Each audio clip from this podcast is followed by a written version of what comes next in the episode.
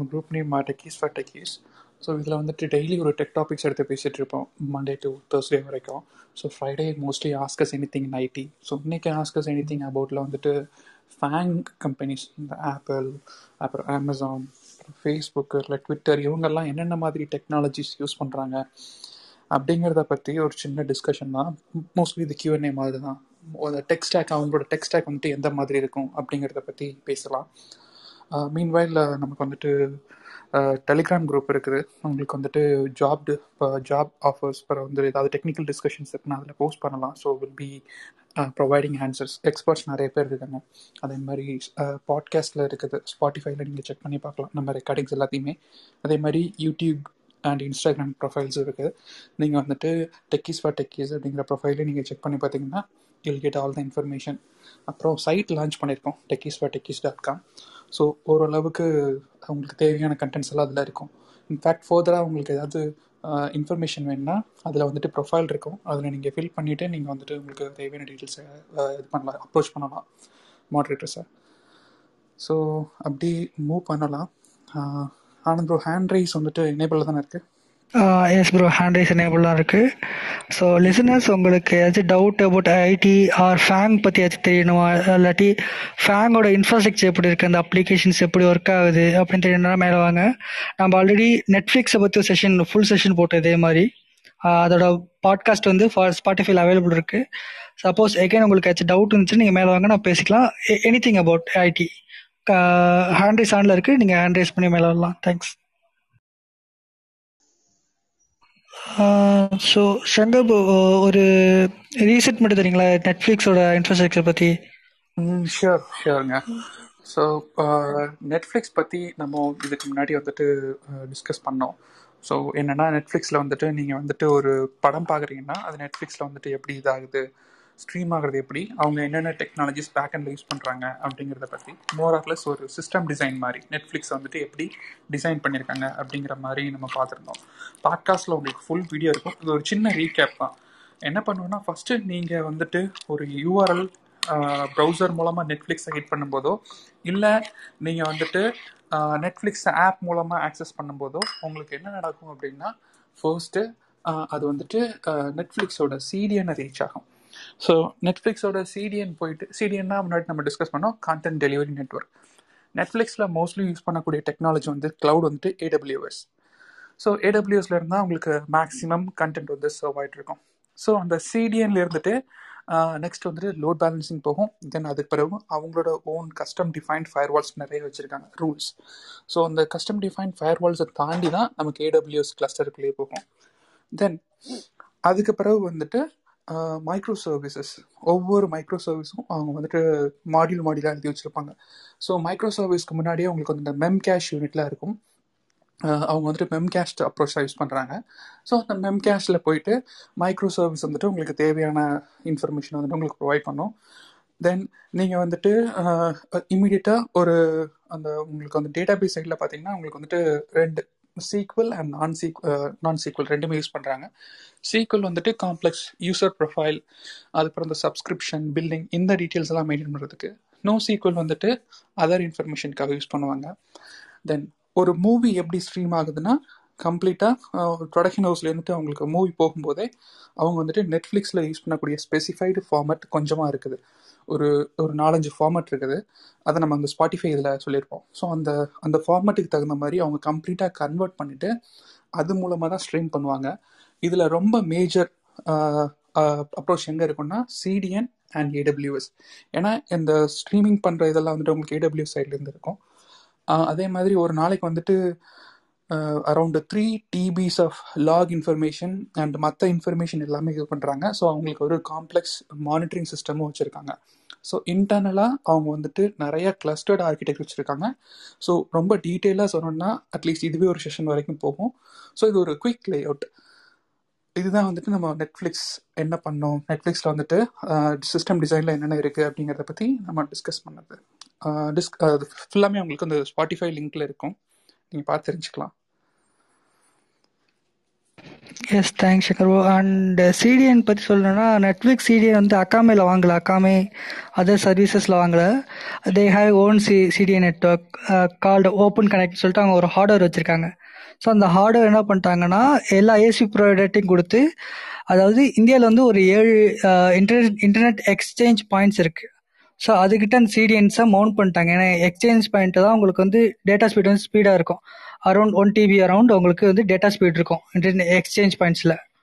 So அதுக்கிட்ட mount பண்ணோன்னே, so once நீங்கள் கிளிக் பண்ணோன்னு வீடியோ கிளிக் பண்ணோன்னே அது வந்து ஏடபிள்யூஎஸ் க்ளவுடுக்கு போயிட்டு க்ளவுடில் போய் செக் பண்ணணும், எனக்கு நியர்ஸ்ட் சிடிஎன் கொடுங்கன்னு சொல்லிட்டு செக் பண்ணோம். ஒன்ஸ் நியர்ஸ்ட் சிடிஎன் வந்து அது கிடச்ச உடனே, சப்போஸ் நீங்கள் வந்து பெங்களூர் உட்காந்துருக்கீங்கன்னா உங்களுக்கு வந்து சென்னை டேட்டா சென்டர் கிடைக்கும், சென்னையோட எக்ஸ்சேஞ்ச் சென்டர் கிடைக்கும். சப்போஸ் நீங்கள் வந்து மத்திய பிரதேஷ் உட்காந்துருக்குன்னா சென்னையும் கிடைக்கும் பெங்களூரும் கிடைக்கும். பட் அது எப்படி சூஸ் பண்ணுறது அப்படின்னு பார்த்தா, ஸோ இங்கே பிஜிபி கான்செப்ட் கொண்டு வரும். பிஜிபி ரவுட்டிங் பற்றி எனக்கு தெரியும், மோஸ்ட்லி இருக்கும் border gateway routing protocol. So அது சூஸ் பண்ணி கொடுக்கும் உங்களுக்கு, உங்களுக்கு எந்த டிஸ்டன்ஸ் பக்கத்தில் இருக்குது, எது உங்களுக்கு வந்து ஈஸியாக டைனமிக்காக இருக்குது அப்படின்னு சொல்லிட்டு அந்த அந்த சிடிஎன் எடுத்து உங்களுக்கு கொடுக்கும். ஸோ இப்படி தான் சிடிஎன் ஒர்க் ஆகிட்டு இருக்கு. ஓகேங்களா, தேங்க்ஸ். ஸோ உங்களுக்கு ஏதாச்சும் இதில் கொஸ்டின் இருக்குன்னா மேலே வாங்க. அதர் தென் தட் உங்களுக்கு ஏதாச்சும் ஃபேங் பற்றி உங்களுக்கு கொஸ்டின் தெரியணும், சப்போஸ் ஜாப் பற்றி தெரியணும், ஆர் ஃபேங் என்ன கைண்ட் ஆஃப் டெக்னாலஜி யூஸ் பண்ணுறாங்க அப்படின்னு உங்களுக்கு தெரியும்னா நீங்கள் ஹேண்ட் ரைஸ் பண்ணி மேலே வரலாம். ஆர் உங்களுக்கு ஏதாச்சும் பாயிண்ட்ஸ் ஆட் பண்ணாலும் you can come to speaker for panel and you can speak. Thanks.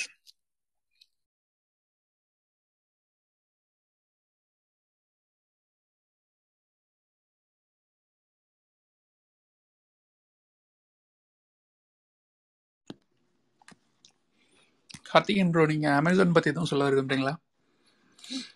நான் ட்விட்டர் டெக்ஸ்டாக் வந்து முன்னாடி கொஞ்சம் நாளைக்கு முன்னாடி ரெஃபர் பண்ணேன். மீன்ஸ் அவங்க இந்த அப்ளிகேஷன் டேட்டாவுக்கு என்ன பண்ணுறாங்க அண்ட் டெவாப் சைடில் என்னென்ன மாதிரி டூல்ஸ் யூஸ் பண்ணுறாங்க அப்படிங்கிற மாதிரி. ஸோ நீங்கள் அமேசான் சொல்ல போகிறீங்கன்னா சொல்லி முடிச்சுங்க. So later I will check that. நான் வந்துட்டு ட்விட்டர் பற்றி வேணால் கொஞ்சம் சொல்கிறேன். நீங்கள் பேசிட்டு ஜாயின் பண்ணுறேன். Sure, okay guys. ஸோ ட்விட்டரில் இப்போ பார்த்தோம்னா என்னென்ன மாதிரி டெக்ஸ்டாக் அவங்க யூஸ் பண்ணுவாங்கன்னா, மோஸ்ட்லி வந்துட்டு ஃப்ரண்ட் ஹேண்டில் வந்து நம்ம இதுக்கு முன்னாடி நான் பேசின நிறைய டெக்னாலஜிஸ் அங்கே இருக்கும். React JS, Node JS, jQuery. So இந்த மாதிரி டெக்னாலஜிஸ் தான் ரொம்ப அதிகமாக யூஸ் பண்ணுவாங்க ட்விட்டரை பொறுத்த வரைக்கும். And apart from that Express JS. எல்லாருக்குமே வந்துட்டு கண்டென்ட் டெலிவரி நெட்வொர்க் ரொம்ப பெருசாக வச்சுருப்பாங்க இந்த மாதிரி high stream world wide audience அதிகமாக இருக்கிறவங்க. ஸோ ட்விட்டரில் யூஸ் பண்ணுறக்கூடிய சிடிஎன் வந்துட்டு அக்கமாய். ஸோ அதுதான் வந்துட்டு ப்ரைமரியாக அவங்க யூஸ் பண்ணக்கூடிய கண்டென்ட். ஸோ முன்னாடியே நம்ம நெட்ஃப்ளிக்ஸ் பேசும்போது ஒரு விஷயம் சொல்லியிருந்தேன், மெம்கேஷ்னு சொல்லிட்டு. ஸோ ட்விட்டர்லேயும் வந்துட்டு மெம்கேஷ் அப்படிங்கிற கான்செப்ட் அவங்க யூஸ் பண்ணுறாங்க. இதெல்லாம் தான் அவங்க வந்துட்டு ப்ரைமரியாக வந்துட்டு ஃப்ரண்ட் ஹேண்ட் சைடில் யூஸ் பண்ணக்கூடிய technologies. Apart from that backend சைட்லேயும் நிறையா இருக்குது. இந்த ஹடூப் அந்த மாதிரி இதெல்லாம் டேட்டாபேஸ் சைட்லேயும் அவங்க யூஸ் பண்ணிட்டு தான் இருக்காங்க.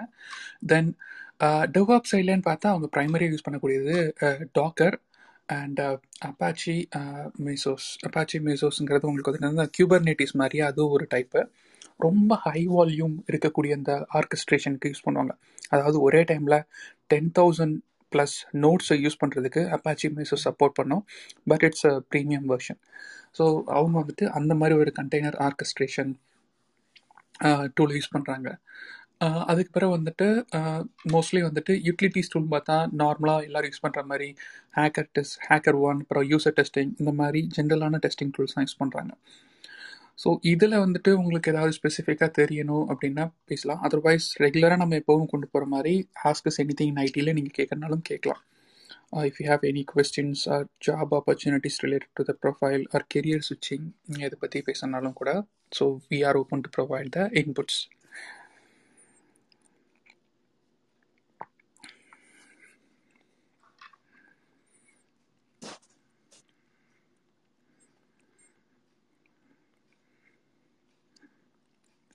Hand raise option enable தானே இருக்கு. Okay. Am I audible? Yeah bro, you're audible. Okay bro, na Amazon பத்தி நான் சொல்றேன். So before that மக்களே like இன்னைக்கு அந்த ஃபேங் அண்ட் டெக்னாலஜிஸ் அப்படின்னு போட்டதுக்குள்ள ரீசன் என்னன்னா, லைக் ஃபேங் அந்த மாதிரி கம்பெனிஸ்ல இருக்கக்கூடிய டெக்னாலஜிஸ் எல்லாமே லைக் ரொம்ப வந்து ஏலினேட்டடா இருக்கும். ரொம்ப புதுசா இருக்கும் அப்படிங்கிற மாதிரி நினைச்சிட்டு இருப்போம். அந்த ஸ்டிக்மா கொஞ்சம் உடைக்கலாம். அதுக்கப்புறம் லைக் புதுசாவும் இருக்கு, பட் பேசிக்ஸ் நமக்கு கிளியரா இருந்தா போதும். இந்த டெக்னாலஜிஸ் இது எல்லாமே லைக் அதுக்கு மேல ஆன் டாப் ஆஃப் இட் தானே. ஸோ அதை நம்ம வந்து கத்துக்கலாம், அது கத்துக்க கூடிய விஷயம்தான். ஸோ அதை பத்தி பேசலாம் அப்படிங்கிறதா மெயினான ஐடியா. நான் ஒரு இன்சிடென்ட் சொல்றேன். ஆக்சுவலா வந்து நான் காலேஜ் படிக்கிறப்போ ஆரக்கிள் வந்து இன்டர்வியூ எடுக்க வந்திருந்தாங்க. அப்போ அந்த ஓரியன்டேஷன் மாதிரி நடக்கும்ல, அப்போ வந்து என்ன சொன்னாங்க அப்படின்னா, நீங்க மற்ற கம்பெனிலாம் செலக்ட் ஆனீங்கன்னா லேட்டஸ்ட் டெக்னாலஜில ஒர்க் பண்ணுவீங்க, எங்க கம்பெனில செலக்ட் ஆனீங்கன்னா நீங்க லேட்டஸ்ட் டெக்னாலஜிலாம் ஒர்க் பண்ண மாட்டீங்க, ஏன்னா லேட்டஸ்ட் டெக்னாலஜி நீங்க தான் கிரியேட் பண்ணுவீங்க அப்படின்னு சொன்னாங்க. அது வந்து அமேசானுக்கு பொருந்தும். நீங்க எடுத்து பாருங்களேன், லைக் இந்த எஸ்என்எஸ், எஸ்கியூஎஸ், S3 பக்கெட்ஸ், அதுக்கப்புறம் சாஃப்ட்வேர் அஸ் அ சர்வீஸா கொடுக்குற 90% அந்த SaaS எல்லாத்துக்குமே பாத்தீங்கன்னா ஒரு 5 years முன்னாடி லைக் 10 years முன்னாடி எல்லாமே கஷ்டமா இருந்தது. இப்ப எல்லாத்தையுமே வந்து AWS மேல ஒரு சர்வீஸ், AWSல ஃபைல் போடணுமா S3 எடுத்துக்கோ, ஒரு கியூ வேணுமா SQS எடுத்துக்கோ, என்ன சொல்றது எல்லாமே லைக் வந்து இன்பில்ட்டா அவனே கொண்டு வந்துட்டான். ஸோ அதுதான் நான் வந்து அமேசான் பத்தி சொல்லுவேன். ஸோ இந்த லேட்டஸ்ட் டெக்னாலஜி அவங்க யூஸ் பண்றாங்கன்னா நாங்க பில்ட் பண்றது அங்கே லேட்டஸ்ட் டெக்னாலஜி அந்த மாதிரி இருக்கும்னு வச்சுக்கோங்களேன். ஸோ இங்க அமேசான்குள்ள பாத்தீங்கன்னா ஒரு 3 செக்டரா பிரிச்சிடலாம். ஒன்னு வந்து AWSோட செக்டர், இன்னொன்னு வந்து இந்த ரீட்டைல நீங்க போய் பர்ச்சேஸ் பண்றீங்கல்ல அது, பிரைம் வீடியோ, இது எல்லாமே இது வந்து கொஞ்சம் பெரிய செக்டர். இதுக்குள்ளதான் உங்களுக்கு எல்லாமே வரும். நீங்க ரீட்டைல போய் பை பண்ணுவீங்க, டிஜிட்டலா சில ஐட்டம்ஸ் வாங்குவீங்க, அந்த ஆடியோ புக் இருக்கும், அதுக்கப்புறம் பிரைம் வீடியோஸ் இருக்கு, நீங்க ரீசார்ஜ் பண்ணலாம். அமேசான் பேக்குள்ள போனீங்கன்னா அதுக்குள்ள அப்படியே வந்து அது ஒரு கடல் மாதிரி இருக்கும். அங்க போய் நீங்க வந்து என்ன சொல்றது இன்சூரன்ஸ் பே பண்ணலாம், ஊறப்பட்ட விஷயம் இருக்கும். ஸோ ஒன்னுமே எடுத்துக்கிட்டீங்கன்னா அது பிரெட் பயங்கரமா இருக்கும். ஸோ வந்து ஃபர்ஸ்ட் வந்து AWS, செகண்ட் வந்து இந்த ரீட்டைல் அப்படிங்கிறது, ரீட்டைலே ரொம்ப பெருசு. அதுக்கப்புறம் இந்த கிண்டல் ரிலேட்டடா, கிண்டல் வந்து டிவைஸ் ரிலேட்டடா, கிண்டல் அலெக்ஸா இதெல்லாம் ஒரு கேட்டகரின்னு வச்சுக்கோங்க. ஸோ இது எல்லாத்துலயுமே என்னன்னா டெக்ஸ்டாக் பயங்கர டிஃப்ரெண்டா இருக்கும். சில இதுல வந்து என்னன்னா டெக்ஸ்டாக்கே வந்து உள்ள இன்பில்டான டெக்ஸ்டாக்கா இருக்கும்.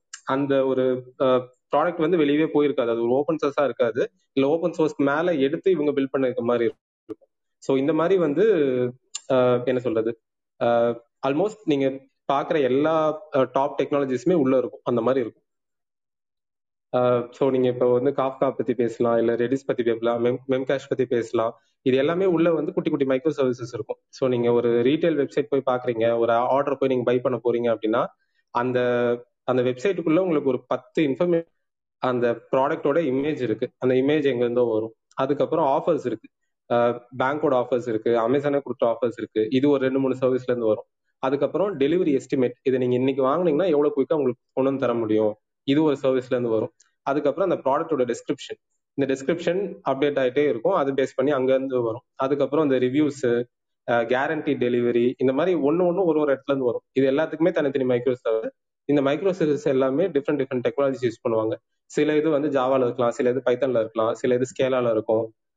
அதே மாதிரி அந்த பேக்எண்ட் சிஸ்டம்ஸ் வந்து சில இது ரிலேஷனல் டேட்டாபேஸ் யூஸ் பண்ணியிருப்பாங்க, சில இது வந்து NoSQL யூஸ் பண்ணியிருப்பாங்க.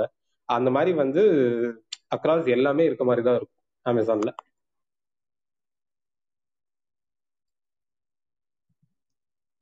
ஓகே, ஸோ உங்களுக்கு வந்து ஜென்ரிக்கா ஏதாவது கொஸ்டின்ஸ் இருந்தா கூட நீங்க கேட்கலாம், இல்ல லைக் ஏதாவது இதை பத்தி பேசலாம், டிஸ்கஷன் மாதிரி ஏதாவது எடுத்துட்டு போகணும்னா கூட நீங்க மேல வந்து பேசலாம்.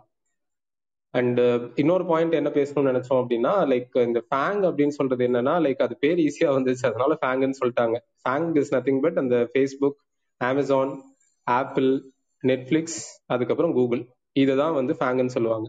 அந்த ஃபேங் அப்படின்னு சொல்லி எதுக்காக அது வந்தது அப்படின்னா, இவங்க எல்லாம் ஹை பேயிங் ஜாப்ஸா இருந்தாங்க. அதுக்கப்புறம் பாத்தீங்கன்னா இப்ப நிறைய கம்பெனிஸ் வந்துச்சு ஹை பேயிங் ஜாப்ஸ்ல. ஃபார் எக்ஸாம்பிள் வந்து ஸ்ட்ரைப், டேட்டா பிரிக்ஸ், அதுக்கப்புறம் வந்து மைக்ரோசாஃப்டே இதுல விட்டுருவாங்க. ஃபேங்னு சொல்லிட்டு மைக்ரோசாஃப்டே விட்டுருவாங்க. Microsoft like one of the high paying தான். அதே மாதிரி ஊபர் இருக்கு, ஏர்பிஎன்பி, டெஸ்லாலாம் இருக்கு. ஸோ இந்த மாதிரி அந்த ஸ்பேஸ் வந்து ரொம்ப வைட் ஓப்பன் ஆயிடுச்சு. பட் ஃபேங்னு ஏன் சொல்றாங்க அப்படின்னா டாப் பேயிங் கம்பெனிஸ் எல்லாம் ரெப்ரசென்ட் பண்ணுங்கிறதுக்காக தான். But that doesn't mean only Facebook, Apple, Amazon, Netflix and Google மட்டும் தான் இல்லை. அது வந்து ஒரு ஸ்டாண்டர்ட் அப்படின்னா அந்த ஸ்டாண்டர்டை பீட் பண்ற அளவுக்கு கூட ஹை பேயிங் ஜாப்ஸும் இருக்கு. அதை விட லைக் ஒர்க் லைஃப் நல்லா பேலன்ஸ் இருக்கக்கூடிய நல்ல ஜாப்ஸுமே இருக்கு. ஸோ நம்ம வந்து ஃபோக்கஸ் வந்து அங்க மட்டும் வச்சுக்காம வேற என்னெல்லாம் இருக்கு அப்படின்னு சொல்லிட்டு கொஞ்சம் ஓப்பன் மைண்டடா எல்லாத்தையும் பார்த்துட்டு ப்ரிப்பரேஷன் எல்லாத்துக்குமே லைக் மோஸ்ட்லி சேமா தான் இருக்கும். நீங்க டெவலப்மெண்ட் ரோல்ஸ் போறீங்க அப்படின்னா பட் வந்து கொஞ்சம் ஓப்பன் மைண்டடா அதையே பிடிச்சிட்டு நான் இங்கதான் போவேன் அப்படின்னு இல்லாம வேற என்ன இருக்கு அப்படிங்கிறது நம்ம ஓப்பன் அப் பண்ணி பார்க்கலாம். சில கம்பெனிஸ் எல்லாம் பாத்தீங்கன்னா நல்லாவே ஒர்க் லைஃப் பேலன்ஸ் இருக்கும்.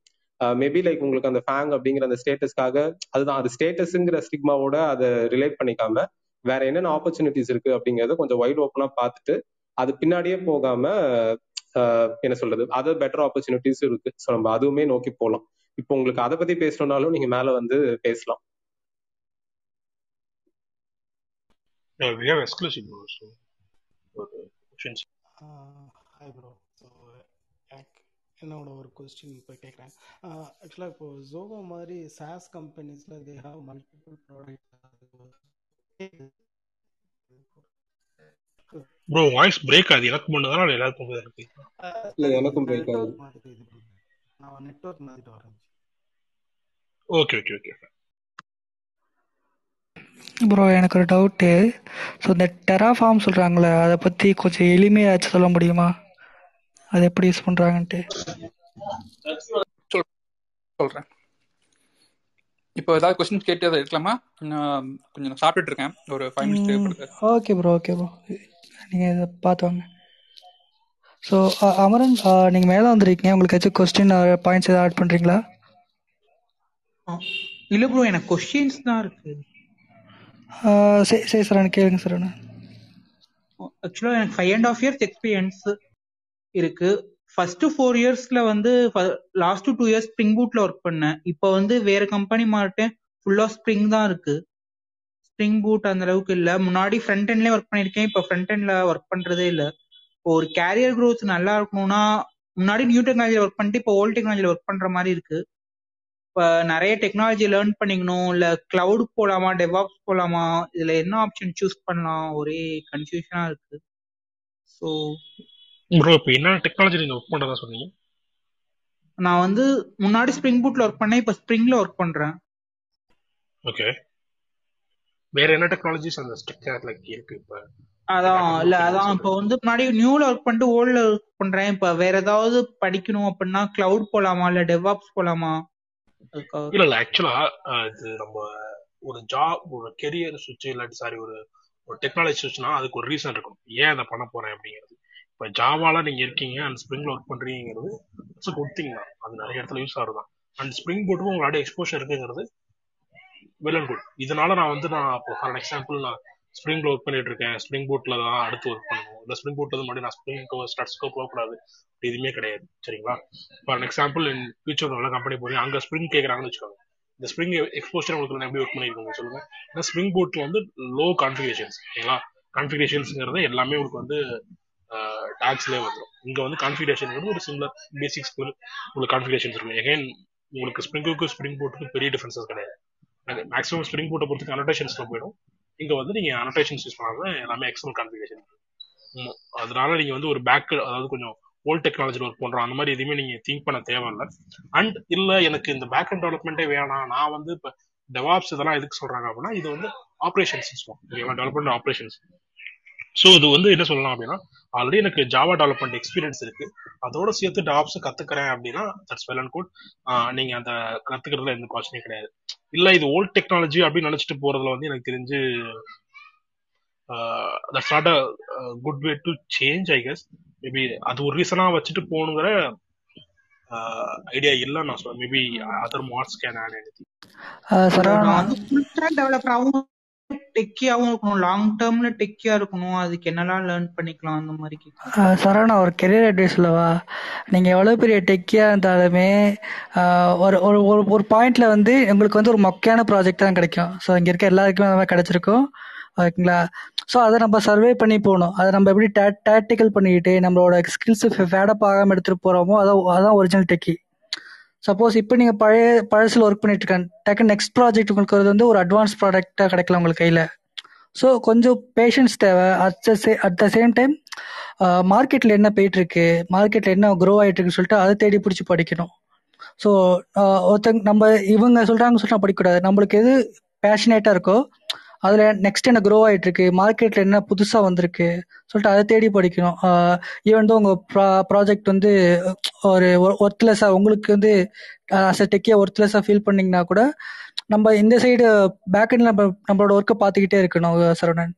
ஸோ இப்படி நீங்கள் இதுக்காக மாறக்கூடாது, நீங்கள் கொஞ்சம் பேஷன்ஸாக இருக்கணும். பேஷன்ஸ் உங்களுக்கு ஒரு எக்ஸ்பீரியன்ஸ், உங்களுக்கு இந்த ப்ராஜெக்ட் முடிச்சு இதில் நீங்கள் சக்ஸஸ்ஃபுல்லாக கொண்டு வந்துட்டீங்க அப்படின்னா நீங்கள் நெக்ஸ்ட்டு ஸ்விட்ச் ஆகலாம். ஓகேங்களா? சிலி ரீசன்ஸ்க்காக நம்ம மாறக்கூடாது எப்பயுமே. சாரி ப்ரோ, அவ்வளவுதான்.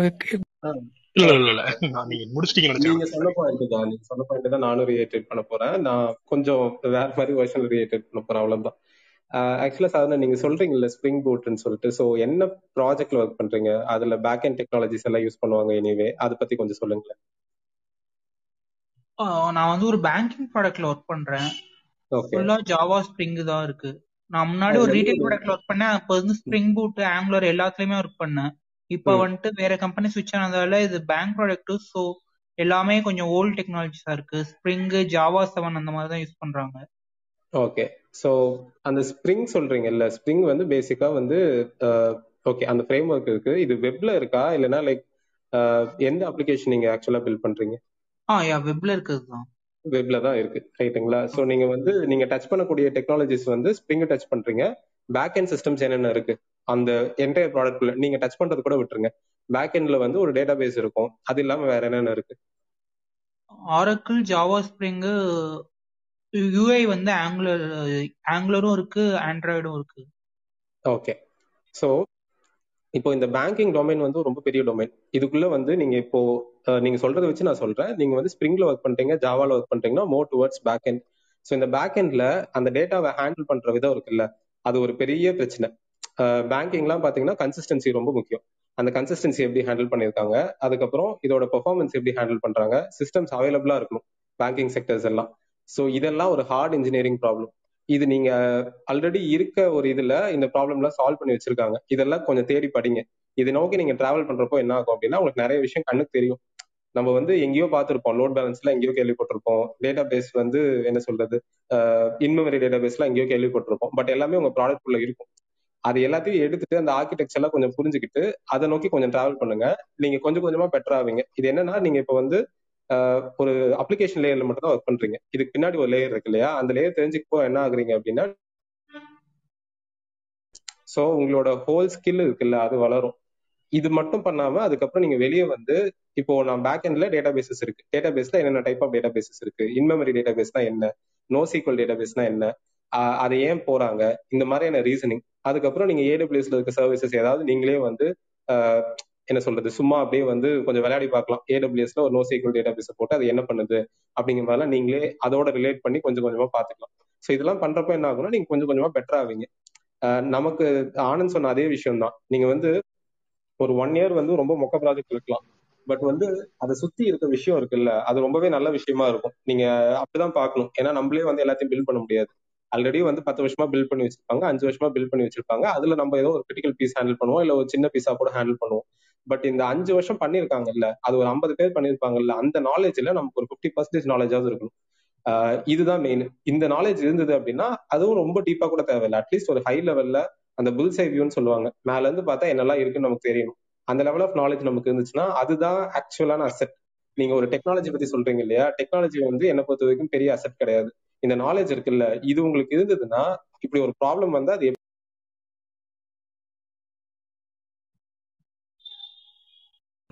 ஒவ்வொரு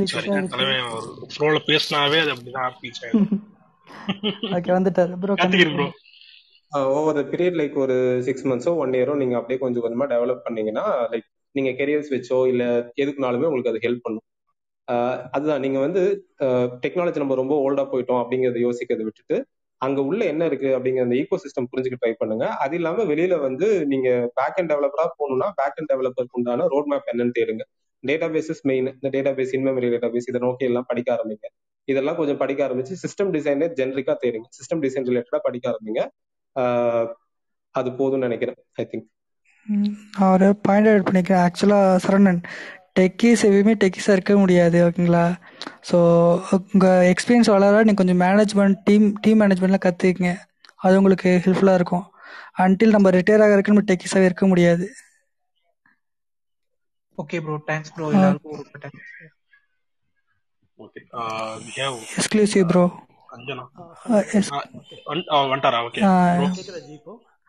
கேட்குது ப்ரோ, நீங்கள் சொல்லுங்கள். ஆக்சுவலாக நீங்கள் சொன்ன லாஸ்ட் பாயிண்ட் வந்து நான்லாம் இண்டிவிஜுவல் கான்ட்ரிபியூட்டராக இருக்கணுங்கிற கான்ஃபிடென்ட்லாம் இருக்கேன். நீங்கள் ஆனால் முடியாதுட்டீங்க.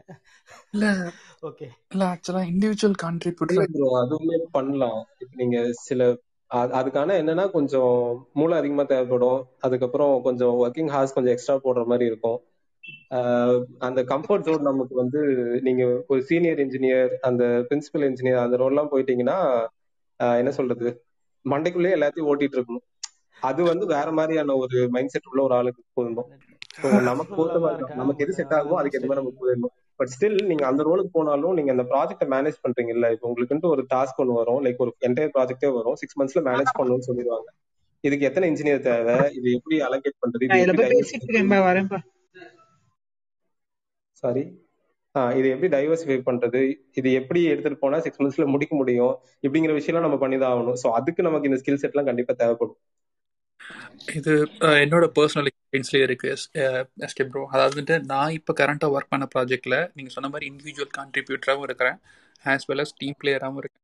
ரெண்டு டைப் ஆஃப் ரோல். ஏன்னா நான் மல்டிபிள் ப்ராஜெக்ட்ஸ் ஹேண்டில் பண்ணுறேன். ஒரு சைடில் இந்த சைட் ரிலையபிலிட்டி இன்ஜினியரிங் பண்ணிட்டு இருப்பேன், இன்னொரு சைடில் டேட்டா ஆர்கிடெக்ட் ரெக்யர்மெண்ட் வந்துட்டு அனலைஸ் பண்ணி பேக் அண்ட். ஸோ 3 டீம் கூட கோஆர்டினேட் பண்ணிட்டு ஒரு சின்ன ஃபைனல் ரெக்யர்மெண்ட் அப்டேட், ஏன்னா ஒரு சின்ன அப்டேட் தான், பட் அதனால் ஃபைனான்ஷியலாக எவ்வளோ இம்பேக்ட் அனலைஸ் ஆகுது அப்படிங்கிறதுக்கு என்னால் ஐடென்டிஃபை பண்ண முடிஞ்சது.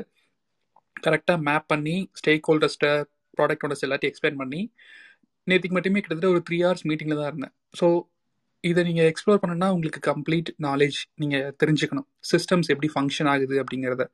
அப்போது நீங்கள் வந்து ஒரு இண்டிவிஜுவல் கான்ட்ரிபியூட்டராக உங்களால் நிறைய அதை பற்றி இன்புட்ஸ் கொடுக்க முடியும். ஒரு சின்ன அப்டேட்னா கூட ஃபைனல் அப்டேட் மீன்ஸ் நாளைக்கு ப்ரொடக்ஷன் ரிலீஸ் இன்றைக்கி அப்டேட் கொடுக்குறாங்க அப்படின்னா, ஸோ இதனால் என்ன காசு வரும் அப்படிங்கிறத கம்ப்ளீட்டாக அனலைஸ் பண்ணுற அளவுக்கு உங்களுக்கு அந்த கேப்பபிலிட்டி இருந்துச்சுன்னா நீங்கள் ஈஸியாக சொல்லலாம் இண்டிவிஜுவல் கான்ட்ரிபியூட்டராக.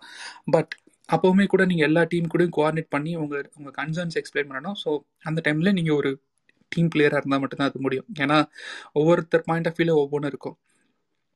ஸோ ஆல்வேஸ் இதுவும் அதுவும் இருக்கும் ப்ரோ. Okay correct bro. ஆக்சுவலாக அதுதான். ஓகே என்னோட கொஸ்டினுக்கு வந்துடுறேன். ஆக்சுவலாக ஸோ என்னோட கொஸ்டின் வந்து இப்போ ஜோகோ மாதிரி சாஸ் ஆப்ஸில் they have multiple products like Zoho Books, Zoho Campaign, Zoho issues, desktop, ஏகப்பட்ட ப்ராடக்ட் வச்சுருக்காங்க. ஸோ இஃப் நான் ஒரு ப்ராடக்ட்டில் நான் ஆன்போர்ட் ஆகிறேன்னு வச்சுக்கோங்களேன், so they will use my input and they will create their account.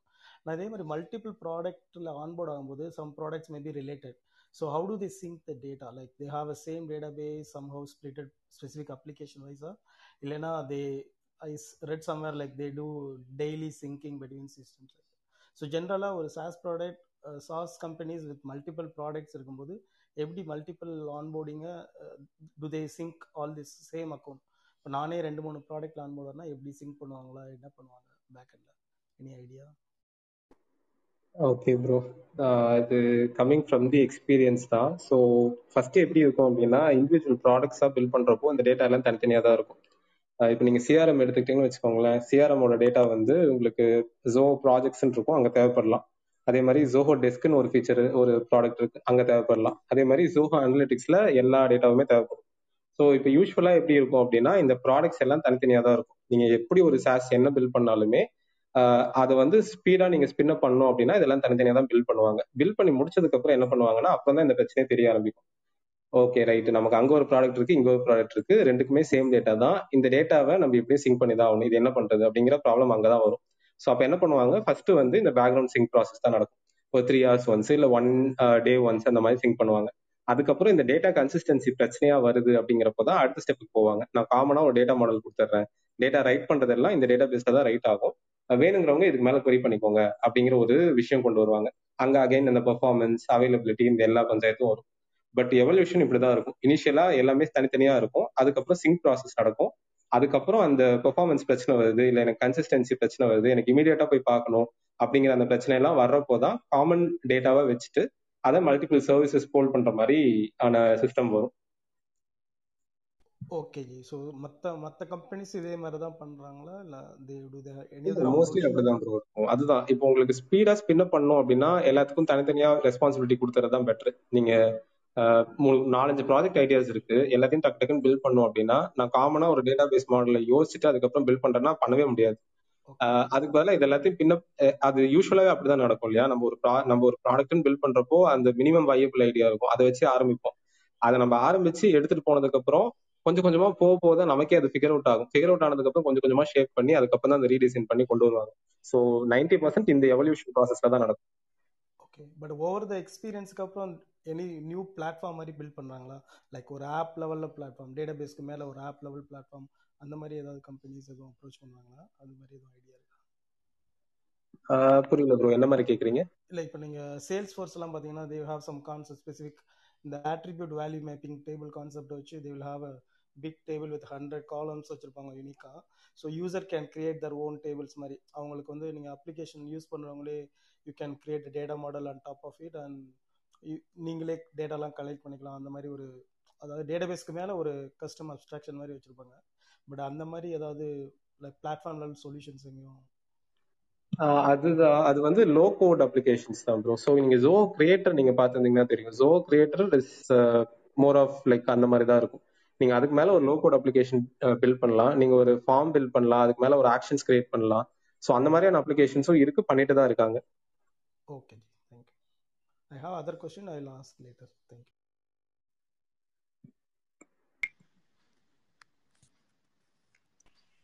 Okay, recently set போட்டு கொடுத்துறேன். So tech is for tech is அப்படிங்க ஒரு டெக் டாபிக் எடுத்து பேசிட்டு இருக்கோம்.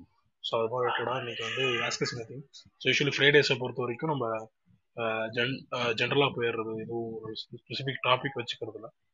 அண்ட் இன்னொரு விஷயம் என்னன்னா, நமக்கு we have a Telegram channel, அதோட லிங்க் வந்து நம்ம கிளப்போட டிஸ்கிரிப்ஷனில் இருக்கு.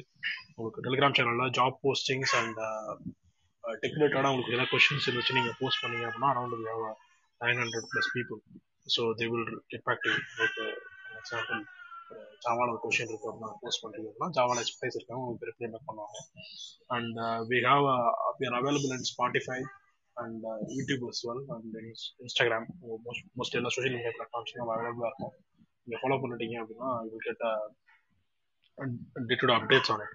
ஸோ அது எல்லாமே நம்ம பேசலாம். And anything else if you want to add your questions please hand raise பண்ணி மேலே வாங்க. We try to accommodate your questions. ஒரே ஒரு topic I would like to share. So நம்ம வந்துட்டு டிஸ்கஸ் பண்ண மாதிரி ஃபேங்குன்னு இல்லாமல் most of the FAANG plus companies அந்த ஆப்பிள், இன்டெல், அப்புறம் வந்துட்டு இன்னும் நிறைய கம்பெனிஸ் இருக்குது. ஸோ அவங்கெல்லாம் யூஸ் பண்ணக்கூடிய one of the major tool என்ன சொல்லுவாங்கன்னா இந்த Adobe experience manager. It's a content management tool, அதாவது சிஎம்எஸ்ன்னு சொல்லுவாங்க. அதில் வந்துட்டு என்ன பண்ணுவாங்கன்னா ஒரு கண்டென்ட்டை யூஸரோட என்ன சொல்கிறது டெவலப்பரோட பெர்ஸ்பெக்டிவ் தேவையில்லை. மீன்ஸ் எனக்கு எந்த மாதிரி லே அவுட்டில் அந்த கண்டென்ட் டிஸ்பிளே ஆகணும் அப்படிங்கிற மாதிரி பிஸ்னஸ் ஓனர்ஸ் இல்லை ப்ராடக்ட் ஓனர்ஸ் அவங்களே வந்துட்டு முடிவு பண்ணிப்பாங்க. So they can write the content and they can publish it.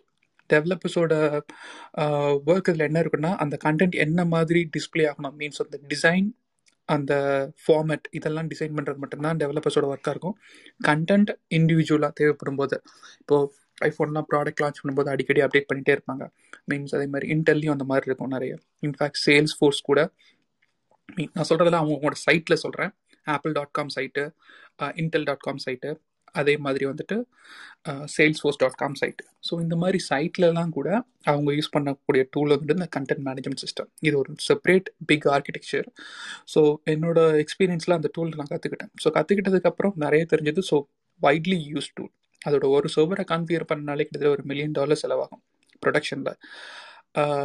So it's different one. அதை பற்றி வேறு யாருக்கும் எது கொஸ்டின்ஸ் இருக்குது இல்லை தெரிஞ்சுக்கணும்னு நினச்சிங்கன்னா கூட நம்ம டிஸ்கஷன் அது மாதிரி கொண்டு போகலாம். ஸோ மீன்வைல் சசி ப்ரோ நீங்கள் ஏதோ சொல்ல வந்தீங்கல்ல? இல்லை இல்லை, வேறு யாரும் ஒருத்தவங்க மேலே இருப்பாங்க, அவங்க கால் பண்ண போனால் I think they move to audience it seems. Okay okay fine, that's right. SK bro உங்களோட இன்னொரு கொஸ்டின் கேளுங்க. ஸோ நெக்ஸ்ட் யாராவது ஹேண்ட் ரைஸ் பண்ணி வராங்க டாப்போம் எல்ஸ் நான் இன்னொரு ஆனந்த் ப்ரோ கேட்டகரிக்கு நம்ம சொல்கிறேன் அப்புறம். ஓகே, ஸோ என்னோடது இது வந்து மைக்ரோ சர்வீஸ் ரிலேட்டடாக தான் நான் டாபிக் இது இப்போ கேட்க போகிறேன். ஆக்சுவலாக மைக்ரோ சர்வீஸ் நம்ம லைக் இட்ஸ் ஹைலி ப்ரொமோட்டட் அந்த மாதிரி. பட் பேசிக்காக மைக்ரோ சர்வீஸ்ன்னு பார்க்கும்போது எப்படி எரர் கேஸஸ்லாம் ஹேண்டில் பண்ணுறாங்க. வென் யூ ஹாவ் லைக் ஒரு சர்வீஸ் இருக்கு, it has to consume two other multiple service. அப்படி பண்ணிட்டதுக்கு அப்புறம் தான் அந்த கரண்ட் சர்வீஸ் வந்து கம்ப்ளீட் ஆகுதுன்னு வச்சுங்களேன். எக்ஸாம்பிள் நான் ஒரு யூடியூப் வீடியோவோட பார்த்தேன், நீங்கள் ஒரு ட்ராவல் புக்கிங் இருக்குது, so they have a micro service for hotel booking and they have a micro service for like cab அந்த மாதிரி, இல்லை கார் புக்கிங் அந்த மாதிரி. ஸோ ஃபைனலாக நீங்கள் ட்ராவல்னு புக் பண்ணும்போது ஒரு அந்த மல்டிபிள் மைக்ரோ சர்வீஸை கம்ப்ளீட் பண்ணுறது. But if one of the availability, இப்போ ஒரு மைக்ரோ சர்வீஸ் பண்ணிட்டேன், புக் அலாட்டட் ஆயிடுச்சு, இன்னொன்று ஆக்சுவலாக நான் அடுத்து கார் புக் பண்ணும்போது அவைலபிலிட்டி இல்லாதனால மொத்தத்தையும் கேன்சல் பண்ணணும். ஸோ இந்த எரர் கேஸ்லாம் இட்ஸ் லாட் ஆஃப் பாசிபிளாக இருக்கும் ஆக்சுவலாக. ஸோ இதெல்லாம் எப்படி ஜென்ரலாக ஹேண்டில் பண்ணாங்க, இல்லை இந்த மாதிரி கேசஸ்லாம் ஹேண்டிலே பண்ணாமல் ஜென்ரலாக வி கோ வித் சிம்பிள் எப்படி பண்ணுறாங்கங்கிற ஒரு approach. Okay, so micro service வந்துட்டு மோஸ்ட்லி வந்துட்டு உங்களுக்கு கண்டெய்னரைஸ்டு அப்ளிகேஷனை தான் பில்ட் பண்ணுவாங்க. உங்களுக்கு கண்டெய்னரைஸ்டுனா தெரியும் இல்லையா, டாக்கரில் பில்ட் பண்ணுவாங்க. ஸோ டாக்கரில் பில்ட் பண்ணி கியூபர்நெட்டிஸில் போடும்போது உங்களுக்கு ஒவ்வொரு மாடியூல்லையும் வந்துட்டு இனிஷியலாக என்ன பண்ணுவாங்கன்னா, ஸோ கண்டெய்னர் ப்ராப்பராக ஒர்க் ஆகுதா, அந்த கண்டெய்னரோட லாக் சிஸ்டத்தை நம்ம செக் பண்ணலாம். நீங்கள் சொன்ன மாதிரி மல்டிபிள் சர்வீஸை இன்ட்ராக்ட் பண்ணணும்னு வச்சுக்கிடுங்களேன். டாக்கரில் வந்துட்டு டாக்கர் கம்போஸ்னு ஒரு ஆப்ஷன் இருக்குது, இல்லை கியூபர்நெட்டிஸில் பாட் போட்டு ஒரு பாடுக்கும் இன்னொரு பாடுக்கும் வந்துட்டு கன்ஃபிக் மேப் மூலமாக நெட்வொர்க்கிங் பண்ணிக்கலாம். ஸோ உங்களுக்கு வந்துட்டு நீங்கள் சொன்ன மாதிரி ஒரு காரே நான் இப்போ ஆர்டர் பண்ண போகிறேன் ஆன்லைனில் வந்துட்டு, இல்லை கார் வந்துட்டு நான் வந்துட்டு டெஸ்ட் ட்ரைவுக்காக ஷெடியூல் பண்ண போகிறேன் அப்படின்னா உங்களோட பர்சனல் இன்ஃபர்மேஷன்லாம் வாங்குறதுக்கு ஒரு இதாக இருக்கும். நீங்கள் டெஸ்ட் ட்ரைவ் பண்ண போடக்கூடிய காரோட மாடல் அதெல்லாம் ஸ்கெடியூல் பண்ணுறதுக்கு ஒரு செப்பரேட் மைக்ரோ சர்வீஸாக வச்சுருப்பாங்க. ஸோ அந்த மாதிரி மல்டிபிள் மைக்ரோ சர்வீஸை இன்டர்லிங்க் பண்ணுறதுக்கு வந்துட்டு அந்த இடத்துக்குள்ளே மேப்பிங் இருக்கும், அந்த கனெக்ஷன். அது வந்துட்டு டாக்கரை பொறுத்த வரைக்கும் டாக்கர் கம்போஸில் பண்ணுவாங்க, இல்லை நீங்கள் ஆர்கெஸ்ட்ரேஷன் அப்ரோச்சில் பண்ணுறதா இருந்தால் கியூபர்நெட்டிஸில் பண்ணும்போது ஒவ்வொன்றும் ஒவ்வொரு பாடாக இருக்கும். ஒரு பாடுக்குள்ளே வந்துட்டு மல்டிபிள் கண்டெய்னர்ஸ் இருக்கலாம். இப்போ அந்த கண்டெய்னர்ஸில் என்ன இருக்குன்னா, காரோட மாடல் ஒரு கண்டெய்னராக இருக்கலாம், ஒரு மைக்ரோ சர்வீஸ். நீங்கள் உங்கள் ஸ்கெடியூல் பண்ணக்கூடிய அப்பாயின்மெண்ட் வந்துட்டு ஒரு கண்டெய்னராக இருக்கலாம், அது ஒரு செப்பரேட் மைக்ரோ சர்வீஸ். இந்த ரெண்டு மைக்ரோ சர்வீஸையும் எப்படி லிங்க் பண்ணுறாங்க, உங்களோட இன்ஃபர்மேஷனை டேட்டா பேஸில் எப்படி ஸ்டோர் பண்ணுறாங்கிறது செப்பரேட்டாக ஒரு டேட்டா பேஸ் கனெக்ஷன் மூலமாக பண்ணுவாங்க. என்னோட கன்சர்ன் ஆக்சுவலாக அந்த டிப்ளாய்மெண்ட் பாயிண்ட் ஆஃப் வியூவில் இது assuming that parts are running fine பண்ணால், ஆனால் ஆப் லெவலில் that like that car booking is not available. So அப்போ ஒரு இதில் ஹோட்டல் புக்கிங் ஆயிடுச்சு, ஒரு மைக்ரோ சர்வீஸ் கம்ப்ளீட் ஆயிடுச்சு, that means hotel booking operation have complete ஆயிடுச்சு. So I have to revert that ஆப்ரேஷனில். ஸோ அந்த மாதிரி ஒரு micro when you consume multiple micro service, how you revert that error cases because one service failed. இப்போ நீங்கள் இதே ஒரு மோனோலித்திக்கா பண்ணிங்கன்னா ஒரு டிரான்சாக்ஷனுக்குள்ளே எல்லாமே வச்சிருந்தீங்கன்னா we can abort entire transaction. It's like as simple as that முடிஞ்சிருக்கும். But for the benefit of micro service we have moved away, but அந்த டிரான்சாக்ஷன்லாம் அங்கே செப்பரேட்டாக கம்மிட் ஆகிருக்கும். Then we have to again call back and revert. அந்த மாதிரி அப்ரோச்சை கரண்டா எப்படி handle பண்றாங்க, இல்ல ஏதாவது பேட்டர்ன் ஃபாலோ பண்ணுவாங்க. மீன்ஸ் நீங்க ரோல் பேக் அப்ரோச் கேக்குறீங்க அப்படிதானே? Correct. Sure bro. So exclusive ஆக்சுவலா என்ன அப்படின்னா, நமக்கு இப்போ வந்து ஒரு சிங்கிள் சர்வீஸ் இருக்கு, அது மல்டிபிள் மைக்ரோ சர்வீசஸ் கால் பண்ணுது. இதுல ஏதாவது ஒன்று ஃபெயில் ஆச்சு அப்படின்னா நம்ம வந்து என்ன ரெஸ்பான்ஸ் கொடுக்க போறோம் அப்படிங்கிறது நம்ம டிசைட் பண்ணணும். இப்போ நீங்க சொன்ன அதே எக்ஸாம்பிள் எடுத்துக்கிட்டீங்கன்னா, நம்ம வந்து கஸ்டமருக்கு வந்து உனக்கு வந்து ரூம் புக் ஆயிடுச்சுப்பா, கார் புக் ஆகல, அதை மட்டும் ரீட்ரை பண்றியா அப்படின்னு கேட்கலாம். ஸோ இந்த ஃபிளெக்சிபிலிட்டி எங்கேருந்து வருதோ அதை பொறுத்து தான் இந்த சிஸ்டம்ஸ் எல்லாம் நம்ம பில்ட் பண்றது வர ஆரம்பிக்கும். ஸோ ஒரு கிளிக் ஆஃப் அன் ஆக்ஷன்ல நான் மல்டிபிள் வேலை செய்யறேன், இந்த மல்டிபிள் வேலையும் சேர்ந்து எனக்கு வந்துச்சுன்னா மட்டும்தான் இது சக்சஸா, இல்லைன்னா இது லைக் இல்லை இண்டிவிஜுவல் ஆக்ஷன்ஸே இது ஓகே தானா, அது இல்லாம இப்போ ஃபார் எக்ஸாம்பிள் நம்ம சொன்ன எக்ஸாம்பிள் ரெண்டு சொல்லியிருக்கோம், ஒன்று ரூம் புக்கிங், இன்னொன்று கார் புக்கிங். இந்த ரூம் புக்கிங் வந்து சக்சஸ் ஆயிடுச்சு, இந்த கார் புக்கிங் சக்சஸ் ஆகல, இதை ரீட்ரை பண்ண முடியும் ஓகேங்களா, அதை மட்டும் தனியாக ரீட்ரை பண்றதுக்கு நான் ஒரு ஆப்ஷன் வச்சுட்டேன்னா கஸ்டமர் வந்து அதை மட்டும் ரீட்ரை பண்ணிப்பாங்க. ஸோ இந்த ஃபிளெக்சிபிலிட்டி இருக்கக்கூடிய சர்வீசஸ் எல்லாத்தையுமே என்ன பண்ணுவாங்க அப்படின்னா, நான் at click of an action நான் எல்லாத்தையும் பண்றேன், நீ மறுபடியும் ரீட்ரை பண்ணிப்போம். இது வந்து ஒரு அப்ரோச். இன்னொரு அப்ரோச் வருவோம். இப்போ இன்னொரு அப்ரோச்ல என்னன்னா, இதுல ஏதோ ஒரு மைக்ரோ சர்வீஸ்ல வந்து எனக்கு ரெஸ்பான்ஸே வரலனால அது எனக்கு ஓகே. இப்போ நம்ம ஃபார் எக்ஸாம்பிள் அமேசான் எடுத்துக்கோங்க, அமேசான்ல உங்களுக்கு ப்ராடக்டோட லிஸ்டிங் கொடுக்கலாம்.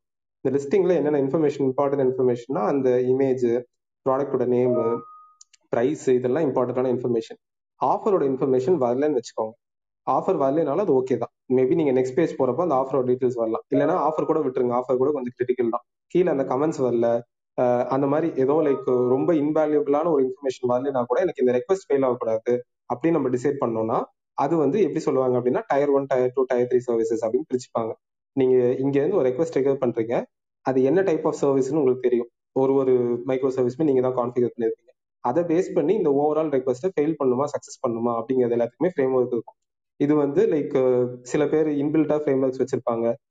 உள்ள அமேசான்ல பாத்தீங்கன்னா இன்பில்ட் ஃப்ரேம் ஒர்க்ஸ் தான். ஸோ நீங்க லைக் எக்ஸ்டர்னல் ட்ரெண்ட்ஸ் எனக்கு எப்படி இருக்குன்னு தெரியல. இது வந்து இன்னொரு வே ஆஃப் டூயிங் இட். இன்னொன்று வந்து அதுதான் ஹார்ட்வே. அந்த ஹார்ட்வே என்னன்னா, நான் ஃபர்ஸ்ட் இது பண்ணிட்டேன், ஃபர்ஸ்ட் இது எனக்கு சக்ஸஸ், பட் செகண்ட் இது ஃபெயிலியர் அப்படின்னா நான் ஃபர்ஸ்ட் போய் ரிவோக் பண்ணணும். இது வந்து hard way of defining the dependency. முடிஞ்ச வரைக்கும் இதை அவாய்ட் பண்ணிடணும். நீங்க மைக்ரோ சர்வீசஸா டிசைன் பண்றப்பவே இது முடிஞ்ச வரைக்கும் அவாய்ட் பண்ணிடணும். அப்படி அதை பண்ணவே முடியல அப்படின்னா அகைன் அதுக்கு ஒரு ரெண்டு அப்ரோச் இருக்கு. ஃபர்ஸ்ட் அப்ரோச் என்னன்னா, அதை நான் இமீடியட்டா பண்ணுமா இல்ல டிலே பண்ணி பண்ண முடியுமா? டிலே பண்ணி பண்ண முடியும் அப்படின்னா நீங்க அந்த ரெக்வஸ்ட்ல யூஸரை வெயிட் பண்ண வைக்க தேவையில்ல.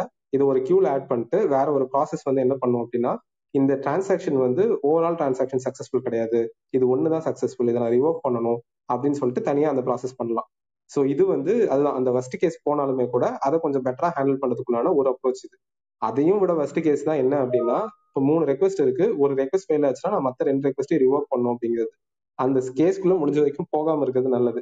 அப்படி போயிட்டீங்க அப்படின்னா யூசரை ஸ்டாப் பண்ணிட்டு இந்த 2 ரெக்வஸ்டையும் மறுபடியும் ரிவோக் பண்றதுக்கு நீங்க தனியா ஏபிஎஸ் எழுதிருக்கணும். அந்த ரெக்கார்டை டெலீட் பண்றதா இருக்கலாம், இல்லைன்னா அந்த புக்கிங் கேன்சல் பண்றது, வாட் எவர் இட் இஸ், அதை நீங்க மறுபடியும் ட்ரிகர் பண்ணிட்டா மறுபடியும் கஸ்டமர்கிட்ட திருப்பி போகணும். ஸோ இது ஆக்சுவலா பெரிய கான்செப்ட், நான் முடிஞ்ச வரைக்கும் சிம்பிளிஃபை பண்ணி சொல்லியிருக்கேன். ஃபர்ஸ்ட் வந்து நமக்கு வந்து தெரியணும் இந்த ரெக்வஸ்ட் அண்ட் ரெஸ்பான்ஸ் வந்து கிரிட்டிக்கலா நான் கிரிட்டிக்கலா, அதுல ஒரு 3 இருக்கு அப்படின்னா நான் 2 மட்டும் கொடுத்துட்டு இன்னொன்னு என்னால் ரீட்ரை பண்ண முடியுமா முடியாதா அப்படிங்கிறது தெரியணும். மோஸ்ட் ஆஃப் த சர்வீசஸ் இப்படிதான் பில்ட் பண்ணப்பட்டிருக்கும். அப்படி பண்ணா வெல் அண்ட் குட். இன்னொன்னு வந்து என்னன்னா, அதுல 3 ரெஸ்பான்ஸ்ல ஒரு ரெஸ்பான்ஸ் வந்து எனக்கு இல்லைனாலும் பரவாயில்ல, கஸ்டமர் போய் காட்டுறப்போ அது வந்து அந்த அமேசானோட அந்த கமெண்ட்ஸ் எக்ஸாம்பிள். ஸோ அந்த கமெண்ட்ஸ் வரலினாலும் எனக்கு பிரச்சனை இல்லை, அந்த சர்வீஸ்ல இருந்து எனக்கு அது வந்து டயர் 1 டயர் 2 டயர் 3 பிரிச்சுட்டு அது ஒரு டயர் 3 சர்வீஸ் தான், அது வரலினாலும் பிரச்சனை இல்லைன்னு எடுத்துட்டு போயிடலாம். 3வது ப்ராப்ளம் தான் நீங்க கேட்குற அந்த கிரிட்டிக்கலான ப்ராப்ளம், ரிவோக் பண்றதுக்கு ரிவோக் பண்ணியே ஆகணும் அப்படிங்கிற மாதிரி ப்ராப்ளம். ஸோ இப்போ செகண்ட் சர்வீஸ் ஃபெயில் ஆயிடுச்சு, ஃபர்ஸ்ட் சர்வீஸை நான் போய் சக்ஸஸ் ஆனதை ரிவோக் பண்ணணும். இதுல நம்ம 2 அப்ரோச் எடுக்கிறோம். ஃபர்ஸ்ட் அப்ரோச் என்ன அப்படின்னா, அதை வந்து ஒரு கியூல போட்டுட்டு பேக்ரவுண்ட்ல போயிட்டு அதை ரிவோக் பண்றோம், ஸோ தட் கஸ்டமர் இங்கே அஃபெக்ட் ஆகல, பேக்ரவுண்ட்ல அந்த ப்ராசஸ் நடந்துட்டு இருக்கு. செகண்ட் அப்ரோச் வந்து என்னன்னா, இதுதான் இருக்கிறதுலேயே வர்ஸ்டான சினாரியோ, கஸ்டமரை வெயிட் பண்ண வச்சுட்டு ரிவோக் பண்ணிட்டு அதுக்கப்புறம் தான் நீங்க போக முடியும். ஓகே ஜி, ஆக்சுவலாக நீங்கள் இந்த ஃபஸ்ட்டு அப்ரோச் வந்து we can provide a better UX, but sometimes என்ன ஆகுதுன்னா அந்த செகண்ட் இது கம்ப்ளீட் ஆகுதுனால ஓவரால் ப்ராசஸ் அப்படிங்கிற கேஸ் வரும்போது என்ன ஆகுதுன்னா, அந்த ஃபஸ்ட்டு மைக்ரோ சர்வீஸ்லேயே கூட நம்ம சிஸ்டம்லேயே இருந்தால் we could revert back with like a queue with நீங்கள் சொன்ன சஜஷன் படி. பட் சம்டைம்ஸ் என்ன ஆகுனா அங்கேருந்தே மெயிலெலாம் போயிடும். ஈவன் இந்த அமேசானே நான் என்ன ஆயிடுச்சுன்னா, புக்கிங் போகும்போது எனக்கு புக் ஆயிடுச்சு, பட் பேமெண்ட்டில் லைக் நான் டிஃப்ரெண்ட் பேமெண்ட் ட்ரை பண்ணும்போது பேமெண்ட் ஃபெயிலியர் ஆயிடுச்சு அவங்களுக்கு 3rd லெவலில். பட் ஆனால் எல்லாமே புக் ஆகிட்டு எனக்கு வந்தது. பட் ஒரு ஆஃப்டர் ஃபியூ செகண்ட்ஸ் தான் ஓகே சிஸ்டம் பேமெண்ட் ஃபெயிலியர்னு எனக்கு செப்பரேட் மெயில் வந்தது. பட் அதுக்கு முன்னாடி ஆர்டர்லாம் மெயில் வந்தது. ஸோ உடா வாட் உடா ரியலி ஹேப்பன்னா இப்போ எல்லா வெண்டாருக்குமே உடா மெயில் உடா கவுண்ட் லைக். ஸோ அந்த மாதிரிலாம் இல்லை, அது அங்கே லாஜிக் வச்சிருப்பாங்க. ஆக்சுவலாக வந்து என்னன்னா 2 ஸ்டெப் இருக்கீங்க. ஃபர்ஸ்ட் வந்து நீங்கள் பண்ணி முடிச்சிட்டிங்க அப்படின்னா உங்களுக்கு ஆர்டர் பிளேஸ்டுன்னு வந்துச்சு. இந்த ஆர்டர் நான் கன்ஃபார்ம் பண்ணணும். அது பேமெண்ட் ப்ராசஸ்ன்னு சொல்லுவாங்க. நீங்க கிரெடிட் கார்டோ நெட் பேங்கிங் ஏதோ ஒன்று அங்கேருந்து எனக்கு கன்ஃபர்மேஷன் வரணும். கன்ஃபர்மேஷன் வந்தால் தான் இந்த ஃபுல்ஃபில்மெண்ட் ஒர்க் ஃப்ளோ ட்ரிகர் ஆகும். அது வரைக்கும் ட்ரிகர் ஆகாது. ஸோ வெண்டர்ஸ் யாருக்குமே அது போயிருக்காது. அந்த லாஜிக்லாம் ப்ராப்பராக தான் ஹேண்டில் பண்ணியிருப்பாங்க. ஓகே, நான் அது என்ன நினச்சேன்னா என்னோட வந்து எனக்கு ஆர்டர் கன்ஃபார்ம் பண்ணிட்டா லைக் கஸ்டமர் பேஸ் பண்ணி ஆல்ரெடி பர்ச்சேஸ் பண்ணியிருக்காங்க. So we can confirm the order, but he will be anyway paying. அப்போ otherwise you'd have miss that order itself. அந்த மாதிரி ஒரு யூஸ் கேஸ் வச்சு எனக்கு திருப்பி அந்த ஆர்டர் கன்ஃபார்ம் பண்ண மாதிரி யூஸ் ஆயிடுச்சு. அதுவே they would have fail that order, ஏன்னா பேமெண்டே என்டையராக ஃபெயில் ஆயிடுச்சு. So but they still kept that order success, but they still requested me for further payment. So அப்போ நான் சொன்னேன் இல்லையா, அந்த பேக் எண்ட்ல போட்டு ப்ராசஸ் பண்றதுன்னு ஒரு சினாரியோ சொன்னேன் இல்லையா, அதுதான். பட் அது இந்த பேக் எண்ட்ல போட்டு ப்ராசஸ் பண்ற சினாரியோ கூட கிடையாது. இது என்னன்னா பேமெண்ட் ப்ராசஸ் இருக்கும். இது நீங்க இப்படி பார்க்கவே கூடாது. லைக் அமேசான் அப்படிங்கிறது உங்களுக்கு ஒரு சிங்கிள் என்டிட்டியா தெரியுது, பட் உள்ளுக்குள்ள அது மல்டிபிள் என்டிட்டிஸ் தான். ஸோ அந்த எண்ட் ஆஃப் த டே வந்து என்ன சொல்றது, நமக்கு ஓவராலா அந்த ஃபங்க்ஷனிங் கரெக்டா நடந்திருக்கா அப்படிங்கிறது தான். இந்த ப்ராசஸ் வந்து என்ன அப்படின்னா, நீங்க ஒரு ஆர்டர் பண்ணிட்டீங்க, ஆர்டர் பண்ணோடனே உங்களுக்கு ஒரு கன்ஃபர்மேஷன் வரும். இது ஒரு ப்ராசஸ். அதுக்கப்புறம் உங்களுக்கு ஒரு மெயில் வரும். எல்லாருக்குமே இந்த மெயில் வரும், உங்க ஐட்டம் வந்து ஷிப் ஆயிடுச்சு அப்படின்னு சொல்லிட்டு ஒரு மெயில் வரும். ஸோ அது வந்து அடுத்த ப்ராசஸா வச்சிருக்காங்க. அதுக்கு நடுவுல வந்து இன்கேஸ் உங்க பேமெண்ட் ஃபெயிலியர் ஆச்சு அப்படின்னா அது உங்களுக்கு நோட்டிஃபை பண்ணுவாங்க. கரெக்ட், அதை அக்ரி பண்ணுறேன். பட் ஆனால் அஸ் யூசர் எக்ஸ்பீரியன்ஸாக நான் முன்னாடியே எதிர்பார்த்தேன், but they do have a check at later point அப்படிங்கிறது எனக்கு புரிஞ்சுது. Okay okay, got it. So அங்கே தான் எனக்கு இந்த பாயிண்ட் ஆக்சுவலாக எனக்கு சாரி சார் முடிச்சிங்களா? எஸ் ஜி. இல்லை, ஆக்சுவலாக எனக்கு ஃப்ளிப்கார்ட்டில் இதே மாதிரி ஒரு சினாரியோ நடந்துச்சு. என்ன நடந்துச்சுன்னா, எகைன் இவர் சொல்கிற மாதிரி ஆர்டர் எல்லாமே ஃபிக்ஸ் ஆகிடுச்சு, பட் ஆனால் பேமெண்ட் ஃபெயிலியர். பட் ஆனால் அது என்ன பண்ணுச்சுன்னா எனக்கு வந்து ஒரு டைம் கொடுத்தாங்க, with if you are done with your payments within 15 minutes that will be confirm something like that அப்படின்ற மாதிரி. பட் ஆனால் எகைன் நீங்கள் சொல்கிற மாதிரி எனக்கு அந்த மெசேஜ்லாம் வந்துருச்சு அந்த மாதிரி ஆர்டர் கன்ஃபார்ம்டு அதெல்லாம். பட் ஆனால் 15 minutes நான் மறுபடியும் ரீபே பண்ணனால அது அப்படியே ஃபுல்ஃபில்மெண்ட் ஆகிடுச்சு. பட் இந்த அதாவது எக்ஸிஸ்டிங் ஒர்க் ஃப்ளோ எதுவுமே கட் ஆகாமல் எனக்கு 15 minutes டைம் கொடுத்து அதுக்குள்ளே பேமெண்ட்டை கன்ஃபார்ம் பண்ண வச்சுது. அதே மாதிரி சில இன்னொரு ஹேண்டில் பண்ணுறப்ப நான் பேமெண்ட் பண்ணல அப்படின்னா அது எல்லாமே மறுபடியும் ஆர்டர்ஸ் எல்லாமே ரிவர்ட் ஆகிடுச்சு. நான் எனக்கு அது 2 சினாரியோஸ் நான் பார்த்துருக்கேன். மேபி அவங்க அது எப்படி ஹேண்டில் பண்ணிருக்காங்கன்னு எனக்கு எக்ஸாக்டாக தெரியல. எல்லாமே உங்களுக்கு வந்துட்டு எக்ஸாக்ட்லி சசி ப்ரோ உங்களுக்கு வந்துட்டு பிஸ்னஸ் கேஸ்ல வந்துடும். எனக்கு வந்துட்டு எந்த மாதிரி வேணும் அப்படிங்கறத டிஃபைன் பண்றதா. இப்போ வந்துட்டு 2 type ஆஃப் நீ சொல்றதுன்னு பண்ணலாம். எனக்கு வந்துட்டு பேமெண்ட் கேன்சலேஷன் ஆர்டரே கேன்சல் பண்ணிரு அப்படின்னு சொல்லிட்டு பண்றது ஒரு கேஸ். அப்ப அந்த கேஸ்ல அந்த கஸ்டமர் லூஸ் ஆயிடுவார். பட் பிஸ்னஸ் பாயிண்ட் ஆஃப்ல எனக்கு அந்த கஸ்டமர் லூஸ் பண்ண வேணாம், எனக்கு எப்படியோ ஒரு சிஸ்டம் தான் இருப்பாரு. ஒரு 15 நிமிஷம் ஷோல்டு கொடுப்போம், ஆர்டர் வந்துட்டு கார்ட்லேயே இருக்கும். மீன்ஸ் உங்களுக்கு என்னன்னா ப்ரீவியஸ் ஸ்டேட்லேயே இருக்கும். பே பண்றதுக்கு முன்னாடி என்ன ஸ்டேட்ல வச்சிருந்தீங்களோ அந்த ஸ்டேட்லேயே தான் இருக்கும். எனக்கு வந்துட்டு அதே ஸ்டேட்லேயே வச்சுரு, அவர் பே பண்ணால் அந்த இதை கன்ஃபார்ம் பண்ணிக்கோ. அந்த மைக்ரோ சர்வீஸ் வந்துட்டு உங்களுக்கு அல்டிமேட்டாக இமெயில் செட் பண்ணக்கூடியது வந்துட்டு பேமெண்ட் கன்ஃபார்ம் ஆனால் மட்டும்தான் உங்களுக்கு வந்துட்டு கன்ஃபர்மேஷன் இமெயில், மற்ற ப்ராசஸ் எல்லாமே நடக்கும். ஸோ இது எல்லாமே தனித்தனியாக தான் வேலிடேட் பண்ணுவாங்க. பட் அல்டிமேட்டாக டிஃபைன் பண்ணக்கூடிய கோல் என்னென்னா கண்டிஷன்ஸ் எல்லாம் 1 by 1 மீட்டாக இருக்கா அப்படிங்கிறத தான் அவங்க செக் பண்ணுவாங்க. ஸோ நீங்கள் சொன்ன மாதிரி பேமெண்ட் பாஸ் ஆனால் ஒரு கண்டிஷன் இருக்கும், பேமெண்ட் ஃபெயில் ஆனால் வர கண்டிஷனில் தான் இந்த 15 minutes. ரோல் பேக் பண்ண அவசியம் இல்லை. ஸோ பேமெண்ட் எதனால் ஆனாலும் ஃபெயில் ஆகிருக்கலாம். இன்டர்நெட் அவுட்டேஜாக இருந்திருக்கலாம், இல்லை பேமெண்ட் கேட்வேல ப்ராப்ளமாக இருந்திருக்கலாம், இல்லை வந்துட்டு கார்டு நம்பர் சரியாக வந்துட்டு உங்களுக்கு தெரியாமல் போயிருந்துருக்கலாம். ஸோ இந்த மாதிரி நிறைய பாசிபிலிட்டிஸ் இருக்கு இல்லையா, அதில் எது வந்தாலும் சரி ஓகே அப்படிங்கிற மாதிரி பண்ணிடுவாங்க. E-commerce payment da ungala business for all these possible cases they would enter adukana actually they could fix it with all this workflow condition but generally enterprise solradhu business cases la idhe failures varala so adha enoda actually the question ah irundhu eppadi indha அளவுக்கு use பண்ணுவோமா இல்ல எப்படி just like that இல்ல bro எனக்கு தெரிஞ்சு எல்லா விஷயனால நம்ம use பண்ணி படி தெரியல again நம்ம அது maybe இந்த மாதிரி cases report ஆகறப்ப அதுக்கப்புறம் நம்ம வந்து எனக்கு தெரிஞ்சு ஃப்ளிப்கார்ட்ல நான் சொல்ற ஆப்ஷனே முன்னாடி இருந்த மாதிரி எனக்கு தெரியல. நான் பேமெண்ட் ஃபெயிலியர் ஆச்சுன்னா எனக்கு டோட்டல் ஐட்டம் கேன்சல் ஆகி தான் நான் பார்த்திருக்கேன். Later point of time last ஒரு 6 months மட்டும் தான் இந்த சினாரியோ ஹேண்டில் பண்ணேன். ஆப்வியஸ்லி ப்ரோ உங்களுக்கு வந்துட்டு பிசினஸ் டிமாண்ட் தான். அவங்கள பொறுத்த வரைக்கும் ஒரு கஸ்டமரா இருந்தாலும் அவங்க லூஸ் பண்ணக்கூடாது. நீங்க வந்துட்டு 10,000 ஆர்டர் பண்ணுவீங்க, 100,000 ஆர்டர் பண்ணுவீங்க, கரெக்டா? ஸோ அந்த இதை வந்துட்டு அவங்க வந்துட்டு மிஸ் பண்ணக்கூடாது அப்படிங்கிற பாயிண்ட் ஆஃப் வியூல தான் அந்த பிசினஸ் கேஸை டெரைவ் பண்ணிப்பாங்க. கம்ப்ளீட்டா இது ஒரு கஸ்டமர் ஃபீட்பேக்கா இருந்திருக்கும். நான் ஒரு எக்ஸ்பீரியன்ஸ் ஆட் பண்ணுறேன். ஆக்சுவலாக ஃப்ளிப்கார்ட் க்ரோசரிஸ் இன்ட்ரடியூஸ் பண்ணப்போ 1000 rupees மேலே பண்ணால் தான் ஹோம் டெலிவரி. ஸோ நான் என்ன பண்ணுறேன்னா 1000 rupees ப்ராடக்ட் அதை லோட் பண்ணிட்டு ஆர்டர் ப்ளேஸ் பண்ணிட்டு ஸோ எனக்கு தேவையான ப்ராடக்ட் வந்து 100 தான் இருக்கும். ஸோ 100 அந்த ப்ராடக்ட்னு வச்சு பாக்கியத்தை ரிமூவ் பண்ணி விட்டுருவேன். ரிமூவ் பண்ணிட்டு எனக்கு அந்த 100 ப்ராடக்ட் மட்டும் ஃப்ரீ டெலிவரி எனக்கு வந்து டெலிவரி ஆகிடும். இது ஒரு டைப் ஆஃப் பக். அதுக்கப்புறம் நான் அதை ரிப்போர்ட் பண்ணேன். தென் அதை வந்து சரி பண்ணிட்டாங்க. தென் அதேமாதிரி பண்ணி பார்த்தேன். இப்போ நான் சப்போஸ் எல்லா ப்ராடக்ட்டும் ரிமூவ் பண்ணேன்னா எனக்கு ஆர்டரே கேன்சல் ஆகிடும் நெக்ஸ்ட் டைம். ஸோ அது மாதிரி கொண்டு வந்துட்டாங்க. ஸோ இதுதான் ப்ரோ என்னோட எக்ஸ்பீரியன்ஸ் ஃப்ளிப்கார்ட்டில். நல்ல எக்ஸ்பீரியன்ஸாக இருக்கு. நிறைய யூட்டிலைஸ் பண்ணிட்டேன். நல்ல எக்ஸ்பீரியன்ஸ் கிடையாது. இல்லை கார்ட்டில் ஆட் பண்ணிட்டு கேன்சல் பண்ணுவீங்களா? ஆர்டர் பிளேஸ் பண்ணிட்டு தென் கேன்சல் பண்ணுவேன். ஒரு ப்ராடக்டாக ரிமூவ் பண்ணிவிடுவேன். அப்போ உங்களுக்கு ரீஃபண்ட் பண்ணுவாங்களா? கேஷ் ஆன் டெலிவரி போட்டு இதுவும் போட்டு ரீஃபண்ட் ஆயிடும் எனக்கு அந்த காசு. இல்ல ஆக்சுவலா அஜியோல ஒரு கான்செப்ட் இருக்கு. எங்க வீட்டுல நிறைய பேர் யூஸ் பண்ணிட்டு இருக்காங்க. எங்க வீட்டோட ரிலேட்டிவ்ஸ்ல என்னன்னா நீங்க 1000 rupees மேல போனாதான் ஒரு ஆஃபர் அப்ளை பண்ண முடியும் இருக்குன்னு வச்சுக்கோங்களேன். இவங்க 1000 rupees மேல போட்டு அதாவது ஒரு 4-5 dress ஆட் போட்டு ஆஃபர் அப்ளை பண்ணிடுறாங்க. ஓகேங்களா? இது சிஓடி வேற இருக்கு. 2-3 dress மறுபடியும் வந்து கேன்சல் பண்ணி விட்டுறது. ஸோ உங்களுக்கு ஆஃபர் அப்ளை ஆயிடுச்சு எல்லா அமௌண்ட்லயும். அஜியோல இது இன்னும் ஸ்டில் அப்ளிகபிள் தான் நடந்துட்டு இருக்கு. காலப்படாதீங்க, கூடிய சீக்கிரம் இந்த பிசினஸ் லாஜிக் கவர் பண்ணிடுவாங்க. நம்ம யூஸ்வலாவே பேசுவோம்ல, அதாவது வந்து மினிமம் வயபிள் ஃபீச்சர் தான் ஃபர்ஸ்ட் பார்ப்பாங்க. ஸோ அந்த மினிமம் வயபிள்ல இந்த மாதிரிலாம் வந்து ஏமாத்துறாங்க அப்படின்னு சொல்லிட்டு அவங்களுக்கு அது தெரியாது. ஸோ அதை கண்டுபிடிக்கிறதுக்கு வந்து கண்டிப்பா அந்த எவல்யூஷன் டைம் ஆகும். எங்கேயோ இப்ப தப்பு நடக்குது நமக்கு வந்து இவ்வளவு அது நிறைய பேர் பண்ண ஆரம்பிச்சதா அது தெரியும். கரெக்டா? நிறைய பேர் பண்ணலன்னா அதுவுமே தெரியாது. இந்த மாதிரி யாராவது யூஸ் கேஸ் கண்டுபிடிச்சு நம்மள மாதிரி ஆனந்த் மாதிரி யாராவது சொன்னாதான் வந்து அந்த விஷயமே கண்ணுக்கு தெரியும் அவங்களுக்கு. அரவிந்த் உங்களுக்கு ஏதாவது கொஸ்டின் இருக்கா? Arvind We'll circle back. Arvind? I'm a student.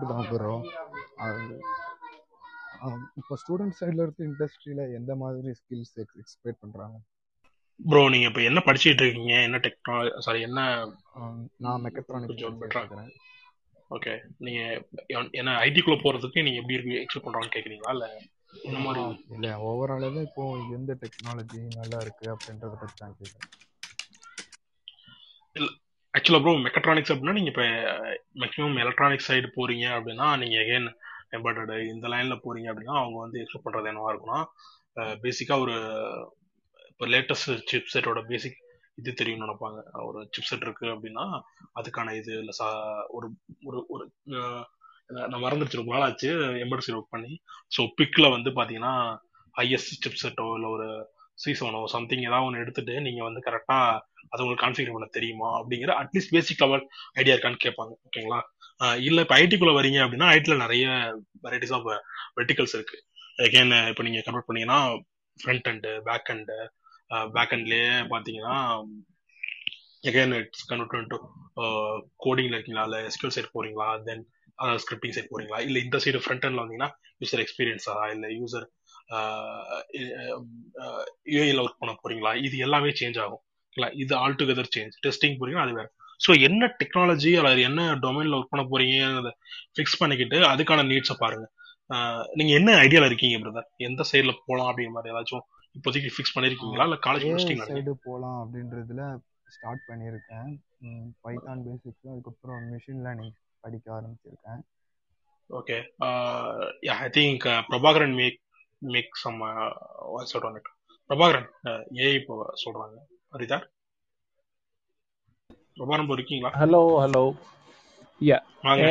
என்ன கொஸ்டின் கேட்கலாம்? சாரி, நான் ஒரு லேப்ல இருந்தேன். சரி, என்ன கொஸ்டின்? அவர் வந்து ஏஐ லைன்ல போகணும், ஏஐ பைத்தான் படிச்சுட்டு இருக்காரு, அண்ட் எம்எல் இப்பதான் ஸ்டார்ட் பண்றாரா. ஸோ அவரு ஃப்ரெஷர். ஸோ அவர் எப்படி போகணும் என்ன மாதிரி?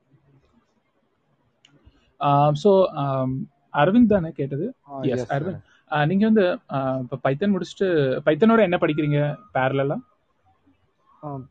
மிஷின் லேர்னிங் படிச்சிருக்கேன், பேசிக் ஒர்க் மட்டும் பார்த்துருக்கேன். ஸ்டாட்டிஸ்டிக்ஸ் படிச்சிங்களா?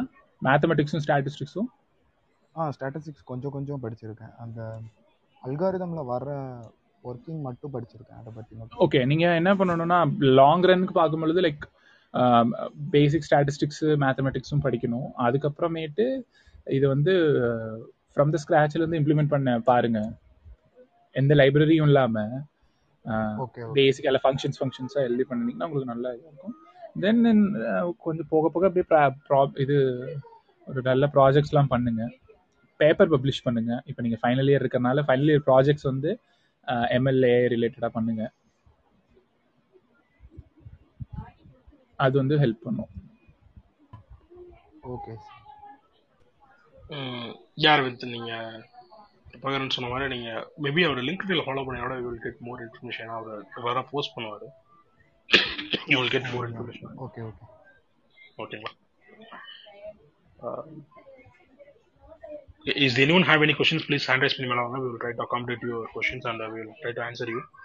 ஆனந்த், எனக்கு ஒரு question இருக்கு. ஸோ இப்போ வந்து நம்ம நிறையா ஃபேன் கம்பெனிஸ் அது மாதிரிலாம் இருக்கு இல்லையா? அது நம்ம we are aiming for that. அந்த கம்பெனிஸ்க்கு வந்து மாதிரி நம்ம ரெஸ்யூம் பாக்ஸில் வந்து மாதிரி கெரியர் சைட்டில் மாதிரி அப்டேட் பண்ணுறோம் ரெஸ்யூம்ஸை. பட் கால் ஃபார் இல்லை நமக்கு அந்த ஃபில்டர் பண்ணி எப்படி அந்த பர்டிகுலர் பொசிஷன்ஸ்க்கு எடுக்கிறாங்கன்றது நமக்கு ஷுவராக தெரிய மாட்டேங்குது. But there are lot of start up companies in Bangalore and also in Chennai. So பர்டிகுலராக அந்த மாதிரி தேர் working towards the latest technologies. So அது மாதிரி கம்பெனிஸோடைய இன்சைட்ஸ் ஏதாவது இருக்குங்களா? பிகாஸ் எல்லாருமே நம்ம ஃபேங் அப்படின்னு சொல்லிட்டு அந்த டயர் ஒன் கம்பெனிஸை நோக்கி நம்ம போக ஆரம்பிச்சிட்டோம் அப்படின்னா மாதிரி there are lot of companies start ups which is giving opportunities to grow. So அது மாதிரி கம்பெனிஸ் பற்றி மாதிரி ஏதாவது உங்களுக்கு இன்சைட்ஸ் ஏதாவது தெரிஞ்சதுன்னா கொஞ்சம் சொல்ல முடியுங்களா? கொஞ்சம் ஷேர் பண்ணுறீங்களா? நான் சொல்ல ஓகே. ஸோ பெங்களூரில் நிறையா இருக்குது, ஈவன் சென்னையிலேயும் நிறையா இருக்குது. அதில் வந்து நம்ம பார்க்குறோம் அப்படின்னா, நான் என்னோடய ஃபீல்டில் சொல்கிறேன். என்னோடய ஃபீல்டுனா என் ஃப்ரெண்ட்ஸ் இந்த மாதிரி இருக்கவங்களாம் நிறைய பிக் டெக் கம்பெனிஸ் போகிறாங்க அப்படின்னா லைக் நார்மலாக நமக்கு தெரிஞ்ச நேம்ஸில் பார்த்தா Amazon hires lot of professionals. LinkedIn நிறைய ஹையர் பண்றாங்க, அவங்களோட நிறைய உள்ள ப்ராஜெக்ட்ஸ் ப்ரோக்ராம்ஸ் அவங்க வச்சிருக்காங்க. LinkedIn இது பண்றாங்க, இன்டெல் வந்து இருக்கு, அண்ட் ஃபேஸ்புக் இதெல்லாம் இருக்கு. அதையும் தாண்டி இப்போ ரொம்ப புதுசாக வந்திருக்காங்க ஆளுங்க அப்படின்னு பார்த்தீங்கன்னா, இந்த இந்தோனேஷியன்ல ஒரு கம்பெனி வந்து பெரிய ரோல் பிளே பண்றாங்க, இந்த கோஜெக் அப்படின்ட்டு. அவங்களோட பேவும் பார்த்தீங்கன்னா நார்மலாக 2.5 years இருக்கிறவங்களுக்கே வந்து they are giving around 25 lakhs எங்கள் ஃபீல்டில் கொடுக்குறாங்க. அனாலிஸ்ட்டை மட்டும் இருக்கும்போது அதே மாதிரி சாஃப்ட்வேர் டெவலப்பர்ஸ்க்கும் இதே ரேஞ்சில் கொடுக்குறாங்க, 20-25 கொடுக்குறாங்க. ஸோ கோஜெக் வந்து ஒரு என்ன சொல்கிறது கைண்ட் ஆஃப் அது வந்து நிறைய பண்ணுறாங்க. அப்புறம் இந்த ஃபின்டெக் கம்பெனிஸில் இந்த பேபாலுக்கு அப்புறம் இந்த ஸ்ட்ரைப்பு, ரேசர் பே அந்த மாதிரி இருக்காங்கல்ல அது. அப்புறம் இந்தியனில் ரொம்ப நமக்கு தெரிஞ்ச என்ன சொல்கிறது ரொம்ப வெற்றிகரமாக இருக்கக்கூடிய இந்த யூனிகார்ன்ஸில் இருக்கக்கூடியவங்க ஸ்விக்கி, ஜொமேட்டோ, அவங்களோட இதுவும் பார்த்தீங்கன்னா லைக் ஒரு குவைட் நல்ல பே. அது இல்லாமல் ஒர்க்கும் நல்லா இருக்கும். அந்த இது பண்றாங்க இல்ல இல்ல ரொம்ப ப்ராடக்ட்னு போயிட்டீங்க, ப்ராடக்ட் கம்பெனிஸ்ன்னு போயிட்டீங்கன்னா அது அந்த கம்பெனிக்கு உண்டான ஒரு இது மட்டும் தான் பண்றதுனால ஸோ வந்து இந்த டார்கெட் வந்து இருக்கும். பட் அந்த டார்கெட் ரொம்ப ரிலையபிளா இருக்கும், ரொம்ப முடிக்க முடியாம ஓவர் ப்ராமிசிங் அந்த மாதிரிலாம் எதுவும் இருக்காது. ஸோ யா இதாக தான் இருக்கும். நான் என்னோட ஃப்ரெண்ட்ஸ் கூட பேசின வரையிலும் அவங்க அங்கே அவங்களோட இதுபடி பார்க்குறதும். அப்புறமேட்டு இந்த ஃபார்மால வந்து சில கம்பெனிஸ்லாம் ப்ளே பண்ணுறாங்க, லைக் ஜெட்டஸ்னு ஒன்று இருக்குது. அப்புறம் அந்த இதில் வந்து ஃபின்டெக்கில் வந்து இந்த இன்டிவேட்டு அப்படின்ட்டு இந்த ப்ராடக்ட் மாதிரி கொடுக்குறாங்க அவங்க. ஸோ அந்த மாதிரி ஏன் இப்போது சொல்லப்போனால் நம்ம இந்த மாதிரியான டெக்னாலஜிஸில் கம்பெனி ஒர்க் பண்ணுறாங்களா இல்லையா அப்படிங்கிறது பார்க்குறது தான் நம்ம பார்க்கணுமே தவிர, ஓகே இந்த கம்பெனிக்கு பேர் தெரிஞ்சிருக்கா இல்லையா அப்படின்ட்டுலாம் இல்லை. இப்போ ஃபார் எக்ஸாம்பிள் ஃபார்மாவில் இருக்கக்கூடிய கம்பெனி இல்லை கிளினிக்கல் ட்ரையல், ஃபின்டெக்கில் இருக்க கம்பெனிஸ் நிறைய பேர் நமக்கு தெரியவே தெரியாது. ஆனால் வந்து they are providing like 20 lakhs per annum இல்லைனா 18 lakhs, 15 lakhs per annum ஒரு 3 years 4 years எக்ஸ்பீரியன்ஸ் இருக்கவங்களுக்கு கொடுக்குறாங்க. மேபி அது இன்னும் கொஞ்சம் கூட அதிகமாக இருக்கலாம். அப்படி இருக்கும் பொழுது ஒன்லி வந்து இந்த ஓகே நமக்கு வந்து நம்ம பார்த்துருக்கோம், அந்த பொருளை யூஸ் பண்ணியிருக்கோம், அப்படி நம்ம அதை மட்டுமே நம்ம ஃபோக்கஸ் பண்ணணும்னு அவசியம் இல்லை. நிறைய இருக்காங்க சொல்ல போனால். இதெல்லாம் வந்து நான் வந்து இது பண்ணது even few of them like approach me also. அதனால நான் மீ அண்ட் கார்த்திகன் ப்ரோ இதை பற்றி நான் கார்த்திகன் ப்ரோ அதை ஆட் பண்ணுறீங்களா? இல்லை இல்லை நான் மிஸ் பண்ணிட்டேன் கொஞ்சம் நேரம். இல்லை அவங்க ஃபேங்க் இல்லாமல் நல்லா பே பண்ணுற high paying companies start ups இருக்கு இல்லையா, அது எப்படி ஃபைண்ட் பண்றது? சோ அவங்கள எப்படி ரிசர்ச் பண்றது லேட்டஸ்ட் டெக்னாலஜிஸ்ல வர்க் ஆகுற கம்பெனிஸ். ஏன்னா நமக்கு நிறைய சின்ன சின்ன ஸ்டார்ட் அப்ஸ்ல வந்து they are doing in advanced technologies. அது மாதிரி கம்பெனிஸ் வந்து எப்படி நம்ம ஐடென்டிஃபை பண்றது? ஏன்னா நமக்கு சென்னையிலே தான் இருப்பாங்க. அது மாதிரி ஃபார் எக்ஸாம்பிள் சின்ன சின்ன கம்பெனிஸ் லைக் சார்ஜ் பி அப்படின்ற மாதிரி கம்பெனிஸ்லாம் they are started in Chennai தான், but they are making in multi millions. So even getting into that kind of companies வந்து மாதிரி it's even harder for even people who are there from Chennai. So அது மாதிரி வந்து என்ன people are doing very good work and quality works. அது மாதிரி companies வந்து நம்மளால ஐடென்டிஃபை பண்ணவே முடியறது இல்லை. We are just going to the bigger picture like fang அது மாதிரி தான் போயிட்டு இருக்கோம். So how to identify அது மாதிரி வந்து ஏதா இன்சைட்ஸ் இருக்குங்களா? அது மாதிரி உங்களுக்கு நீங்க சொன்னீங்கன்னா கொஞ்சம் ஹெல்ப்ஃபுல்லா இருக்கும். Okay sure. ஸோ இது வந்து என்ன ஆகும்னா நம்ம அந்த எக்ஸ்பீரியன்ஸில் நம்ம கற்றுக்கிறது தான். 2-3 விஷயங்கள் இருக்குது. ஒன்று வந்து இந்த ஜாப் சைட்ஸ் தான். நீங்கள் இந்த ட்ரெடிஷ்னலாக மான்ஸ்டர், அதுக்கப்புறம் நாக்யூரி, இதை தாண்டி வெளியே வந்தீங்கன்னா இன்ஸ்டா ஹையர், டாப் ஹையர், அதுக்கப்புறம் angel.co இந்த மாதிரியான சைட்ஸ். ஸோ இது எல்லாமே என்னென்னா மோஸ்ட்லி இந்த ப்ராடக்ட் பேஸ்ட் கம்பெனிஸை வந்து ஃபோக்கஸ் பண்ணியிருக்கோம். ஸோ நம்ம ரெண்டா பிரிச்சர்லாம் product based company and service based கம்பெனின்னு சொல்லிட்டு. ஸோ சர்வீஸ் பேஸ்ட் கம்பெனியோட ப்ராடக்ட் பேஸ்ட் கம்பெனியில் ஆப்வியஸாக வந்து பேக்கேஜ் கொஞ்சம் அதிகமாக இருக்கும், ஒர்க்கும் நல்லா இருக்கும், பிகாஸ் நீங்க தான் பில்ட் பண்றீங்க. ஸோ இது இந்த ஆஸ்பெக்ட்ல கம்பெனிஸ் வந்து கொஞ்சம் நம்ம ஹை ப்ரையாரிட்டி கொடுக்கலாம், ரைட்? ஸோ இதுக்குள்ள வந்து நீங்க இந்த Insta hire, top higher, angel.co இந்த மாதிரியான சைட்ஸ்லாம் நீங்க போய் தேடுறப்போ உங்களுக்கு வந்து நிறைய விஷயங்கள் தெரிய ஆரம்பிக்கும். அதுக்கப்புறம் அந்த கம்பெனியை பத்தி நீங்க போய் படிக்கணும். இது வந்து ஒரு ரிசர்ச் தான். இது இந்த மாதிரி ஒரு வே இருக்கு. ஸோ இந்த வேல என்ன பண்ணலாம் அப்படின்னா நம்ம ஒரு கம்பெனியை நம்ம தான் போய் தெரிஞ்சுக்கிறோம், நம்ம தான் அதை வந்து ஃபைண்ட் பண்றோம். அதுக்கப்புறம் நம்மளோட லிஸ்ட்ல ஓகே நமக்கு செட் ஆகுமா ஆகாதான்னு சொல்லிட்டு நம்ம தான் டியூனிங் பண்ணி பண்றோம். இது இல்லாம இன்னும் சில வேஸ் என்ன இருக்கு அப்படின்னா இந்த லீட் கோட்லயே சில இதெல்லாம் பண்ணுவாங்க, லைக் கான்வர்சேஷன் மாதிரிலாம் நடக்கும். கிளாஸ் டோர்ல கான்வர்சேஷன்ஸ் நடக்கும். கிளாஸ் டோரா, கிக்ஸ் பா கிக்ஸா, ட்ரெண்ட்ல எதுலயும் ஒன்று நடக்கும். அதுக்கப்புறம் இந்த பக்கம் வந்தீங்கன்னா இந்த டீம் பிளைண்ட், டீம் பிளைண்டுன்னு தேடுங்க. ஸோ அது வந்து என்னன்னா அனானிமஸா வந்து எம்ப்ளாயிஸ் எல்லாம் பேசிக்கிற ஒரு இடம். ஸோ கிட்டத்தட்ட வந்து எல்லாருமே போஸ்ட் போடுவாங்க, அதுக்கு ரெஸ்பாண்ட் பண்ணுவாங்க. நான் நிறைய தடவை அதை பற்றி பேசியிருக்கேன். ஸோ அதில் வந்து இந்தியாவில் இருக்கக்கூடிய டாப் பேயிங் கம்பெனிஸ் என்னென்ன, இல்லைன்னா லைக் ஹைடெக் கம்பெனிஸ் என்னென்ன, ஸ்டார்ட் அப் கம்பெனிஸ் என்னென்ன, இது ரிலேட்டட் எல்லாமே நிறைய போஸ்ட் இருக்கும். ஸோ அந்த மாதிரியான விஷயங்களை நம்ம போய் தேடுறப்போ நமக்கு ஓவராலாக ஒரு ஹை லெவல் பிக்சர் கிடைக்கும். ஸோ அதுக்கப்புறம் நம்ம ட்ரில் டவுன் பண்ணலாம், நமக்கு எது செட் ஆகும், நம்மளோட டெக்னாலஜிஸ் எது ஒர்க் ஆகுது அப்படிங்கிறத நம்ம பார்க்கலாம். நான் ஒரு பாயிண்ட் ஆட் பண்ணுறேன். ஆக்சுவலாக ஸ்டார்ட் அப் கம்பெனிஸ் வந்து அவங்க சர்வைவல்காக ஹண்டிக் பண்ணுறாங்க. ஸோ வெல் எஸ்டாப்ளிஷ் பிராண்ட்னா அவங்களுக்கு வந்து ஒரு பெரிய ப்ராஜெக்ட் வந்தாலும் அதிலே எல்லா பில்லையும் போட்டு தீத்திடுவாங்க, எல்லா எம்ப்ளாயிஸ்க்கும் காசு கொடுக்குறாப்புல. பட் ஸ்டார்ட் அப்பில் பிஸ்னஸ் தான் மேட்ரு. ஸோ நீங்கள் எவ்வளோ அளவுக்கு பிஸ்னஸ் எடுத்து கொடுக்குறீங்களோ அவ்வளோ அளவுக்கு அவங்களுக்கு அவங்க பே பண்ணுவாங்க. Even though service R reselling R product based companies. ஓகேங்களா, சப்போஸ் நீங்கள் வந்து ஒரு 3 years எக்ஸ்பீரியன்ஸ் இருக்குது, பட் 1 yearல் 1 crore நீங்கள் பிஸ்னஸ் பண்ணி கொடுக்குறீங்கன்னா ஆட்டோமேட்டிக்காக உங்களோட பே வந்து இன்க்ரீஸ் ஆகும். ஸோ நீங்கள் சர்வீஸ் பேஸ்ட் கம்பெனி இருக்கீங்க, பட் உங்களை பற்றின ஃபீட்பேக்ஸ் நிறையா வருது, நீங்கள் நிறைய டிக்கெட்டிங் ரிசால்வ் பண்ணுறீங்க. ஸோ பெரிய பெரிய கஸ்டமர்ஸ்லாம் உங்களை பற்றி அப்ரிஷியேட் பண்ணுறாங்கன்னா ஆட்டோமேட்டிக்காக உங்கள் பே ஸ்கில் இன்க்ரீஸ் ஆகும். ஈவன் தோ அவங்க வந்து புஷ் பண்ணுற அட்வான்ஸ் டெக்னாலஜி அவங்க ஒர்க் பண்ணி ஆகணும். அவங்க வந்து லோ ஸ்கேல்ஸில் ஒர்க் பண்ணும்போது அவங்களுக்கு ப்ராஜெக்ட்ஸ் கிடைக்காது, அண்ட் அவங்களோட ப்ராஃபிட் மார்ஜினும் கம்மியாக இருக்கும். ஸோ அட்வான்ஸ் டெக்னாலஜிஸ் போகும்போது அவங்க ப்ராஃபிட் மார்ஜின் அதிகமாக இருக்கும். அண்டு எல்லா 10 client இருக்காங்கன்னா அந்த 10 client அந்த அட்வான்ஸ் டெக்னாலஜி அவங்க புஷ் பண்ண ரெடியாக இருக்கணும். ஸோ அவங்க வந்து நிறையா படிப்பாங்க. ஸோ ஒரு பெரிய எம்என்சி கம்பெனி வச்சுங்க, புது ப்ராடக்ட் வந்துச்சுன்னா படிக்க மாட்டாங்க, வெளிலேருந்து ஹையர் பண்ணிப்பாங்க.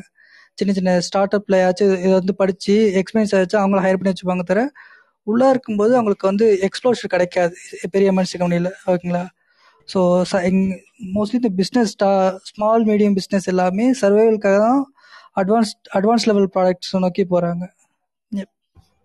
ஸோ இது வந்து we can do one thing. ஒன்று என்ன பண்ணலாம் அப்படின்னா, லிங்க்டின்லேயே வந்து சில விஷயங்கள் இது பண்ணலாம். ஒன்று வந்து ஒரு கம்பெனியோட ஜாப் டிஸ்கிரிப்ஷன்லேயே கிடச்சிரும் அங்கே அவங்க என்னெல்லாம் எதிர்பார்க்குறாங்க. ஸோ அதுலேருந்தே ஓகே இந்த மாதிரி ஹை டெக்னாலஜிஸ்லாம் தான் யூஸ் பண்ண போகிறாங்க, இவ்வளோ இதில் இருக்காங்க அப்படிங்கிறது ஒன்று. அதே மாதிரி அதே லிங்க்டின்லேயே வந்து சேலரி ரிலேட்டடான இன்ஃபர்மேஷனும் வந்து லிங்க்டின் சேலரி இன்சைட்ஸோ சம்திங் ஏதோ வரும். அதில் இது பண்ண முடியும்போது நம்மளால வந்து அந்த சேலரி லிமிட்குள்ளார இருக்கக்கூடிய மற்ற கம்பெனிஸும் நமக்கு தெரிஞ்சிடும். இப்போ நம்ம ஒரு இதில் ஒர்க் பண்ணுறோம், ஒரு அனலிஸ்ட்டாக ஒர்க் பண்ணுறோம், இல்லைன்னா வந்து ஒரு ஏர்லி ஸ்டேஜ் சாஃப்ட்வேர் இன்ஜினியராக ஒர்க் பண்ணுறோம் அப்படின்னா நமக்கு ஓகே இந்த ரேஞ்சுக்குள்ளார இருக்க கம்பெனிஸ் எல்லாமே கிடச்சிடும். அதை போய் மறுபடியும் நம்ம செக் பண்ணும் பொழுது ஓகே இதெல்லாம் தான் கேட்குறாங்க, இதெல்லாம் தான் எதிர்பார்க்குறாங்க அப்படிங்கிறது நம்மளால் பண்ண முடியும் இன் ஒன் பிளேஸ். அதே மாதிரி இந்த மற்ற இதுவும் இருக்குது, மற்ற பிளாட்ஃபார்ம்ஸும் இருக்குது. அவங்க ரெண்டுலேயுமே ஜாப் டிஸ்கிரிப்ஷனும் இருக்குது, இதுவும் இருக்கும் பொழுது we can find it out.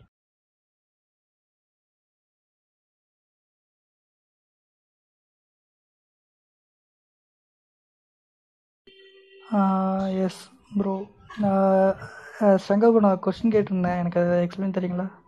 நம்ம அப்படி மூவ் ஆன் ஆகும். Sure bro. ஸோ டெராஃபார்ம் அப்படின்னா என்னென்னா இன்ஃப்ராஸ்ட்ரக்சர் ஆஸ் அ கோட் அப்படிங்கிறத கான்செப்ட் கீழே வரும். ஸோ அதாவது என்னென்னா வந்துட்டு ஒரு சர்வரை வந்துட்டு நீங்கள் வந்துட்டு கோடிங் மூலமாகவே க்ரியேட் பண்ணலாம். மீன்ஸ் வந்துட்டு ஒரு பர்டிகுலர் என்வாயர்மெண்ட் எனக்கு தேவைப்படுது, ஸ்பின் அப் பண்ண வேண்டியது இருக்குது அப்படின்னா அதில் வந்துட்டு பூட்ஸ்ட்ராப் பண்ணதுக்கப்புறமும் கூட எனக்கு வந்துட்டு ஒரு ஸ்பெசிஃபிக் சாஃப்ட்வேர் உங்களுக்கு ஆர்கனைசேஷன் ஸ்பெசிஃபிக்காக இருக்கும். லாக் மானிட்டரிங் டூல்ஸு இல்லை வந்துட்டு வேறு ஏதாவது டிபெண்டன்சி சாஃப்ட்வேர்லாம் இருக்கு இல்லையா, அதெல்லாம் என்னென்ன பண்ணணும் அப்படிங்கிறது எல்லாமே டெராஃபார்ம் ஃபைலில் எழுதுவோம். ஓகே, ஸோ டெராஃபார்ம் ஃபைலில் எழுதி நம்ம ரெபாசிட்டரியில் வச்சுப்போம். ஸோ ஒரு டெராஃபார்ம் ஃபைலை நீங்கள் கம்பைல் பண்ணிங்கன்னா அது ஒரு ஸ்டேட் ஃபைல் ஜென்ரேட் பண்ணும். அந்த ஸ்டேட் ஃபைல் தான் உங்களுக்கு வந்துட்டு போய் அந்த ஆப்ரேஷனை பெர்ஃபார்ம் பண்ணும். ஸோ இப்போது டெராஃபார்ம் ஸ்டேட் ஃபைலில் தான் நம்ம கம்ப்ளீட்டாக வேலிடேட் பண்ணணும். கோடிங் வந்துட்டு நீங்கள் பண்ணிட்டுருப்பீங்க, பேரலாக இன்னொருத்தர் கூட உங்கள் டீமில் பண்ணிட்டுருப்பார் அந்த டெராஃபார்ம் ஃபைலில். இந்த மாதிரி கன்ஃப்ளிக்ஷன் வராமல் இருக்கணும்னா ஆல்வேஸ் வந்துட்டு என்ன பண்ணுவாங்கன்னா Terraform plus Terraform state file ரெண்டையுமே வந்து ரெபாசிட்டரியில் ஸ்டோர் பண்ணிப்பாங்க. ஸோ இதில் பெரிய அட்வான்டேஜ் என்னென்னா உங்களுக்கு வந்துட்டு எல்லாமே வந்துட்டு இன்ஃப்ராஸ்ட்ரக்சர் கோட் தானே. நீங்கள் வந்துட்டு ரொம்ப ஒரி பண்ணி மேனுவலாக உங்களுக்கு தெரியும் முன்னாடிலாம் வந்துட்டு விஎம்ஆரில் மேனுவலாக சர்வரை க்ரியேட் பண்ணி திரும்ப வந்துட்டு பூட் ஸ்ட்ராப் பண்ணுறதுக்கு நம்ம மேனுவல் இன்ஸ்டால் பண்ணிட்டுருப்போம். ஸோ இதில் அந்த மாதிரி எதுவும் கிடையாது. க்ளவுட் என்வாயர்மெண்ட்டில் க்ரியேட் பண்ணால் ஜஸ்ட் எனக்கு என்னென்ன கன்ஃபிகரேஷன் வேணும், என்னென்ன அந்த செக்யூரிட்டி குரூப் ரூல்ஸு எல்லாத்தையுமே வந்துட்டு நம்ம டெராஃபார்மில் வந்து எழுதி வச்சிடலாம். அந்த ஃபைலில் வந்துட்டு டிஎஃப்னு சொல்லுவாங்க, .tf எக்ஸ்டென்ஷனில் இருக்கும், முன்னாடி என்னாலும் வச்சுக்கலாம். அந்த டிஎஃப் ஃபைலை வந்துட்டு கம்பைல் பண்ணணும். கம்பைல் பண்ணி ஆப்வியஸ்லி வந்துட்டு ஒரு சீனியர் பர்சனோட வெரிஃபை பண்ணுவாங்க. ஸோ வெரிஃபை பண்ணிட்டு தான் நெக்ஸ்ட் லெவலுக்கு அதை புஷ் பண்ணுவாங்க. ஸோ இப்படி தான் வந்துட்டு டெராஃபார்மில் நடந்துட்டு இருக்கும். இன்ஃப்ராஸ்ட்ரக்சர் கோட் பூட் ஸ்டாப் பண்ணும்போது சின்ன சின்ன சாஃப்ட்வேர்ஸ் தேவைப்படுது அப்படிங்கிறதையும் இன்ஸ்டால் பண்ணிக்கலாம். ஸோ இது எக்ஸாம்பிள் எழுதணுமா இல்லை எதில் எழுதணும்? டெராஃபார்ம் ஆக்சுவலாக இது வந்துட்டு ஒரு ஸ்கிரிப்டிங் லாங்குவேஜ் தான் ப்ரோ. இது வந்துட்டு எக்ஸ்எம்எல் கிடையாது. இது வந்துட்டு எப்படின்னா உங்களுக்கு வந்துட்டு ஸ்கிரிப்ட் மேப்பிங் அந்த மாதிரி தான் இருக்கும். ஓகே, ஸ்கிரிப்ட் மேப்பிங் அந்த மாதிரி இது தான் இருக்கும் ப்ரோ. இதில் வந்துட்டு என்ன சொல்கிறது, உங்களுக்கு எக்ஸ்எம்எல் மாதிரி அப்படிங்கிறது கிடையாது. என்னென்னா உங்களுக்கு வந்துட்டு இந்த ஜேஎஸ்என்லாம் பார்த்துருப்பீங்க இல்லையா? S bro, S.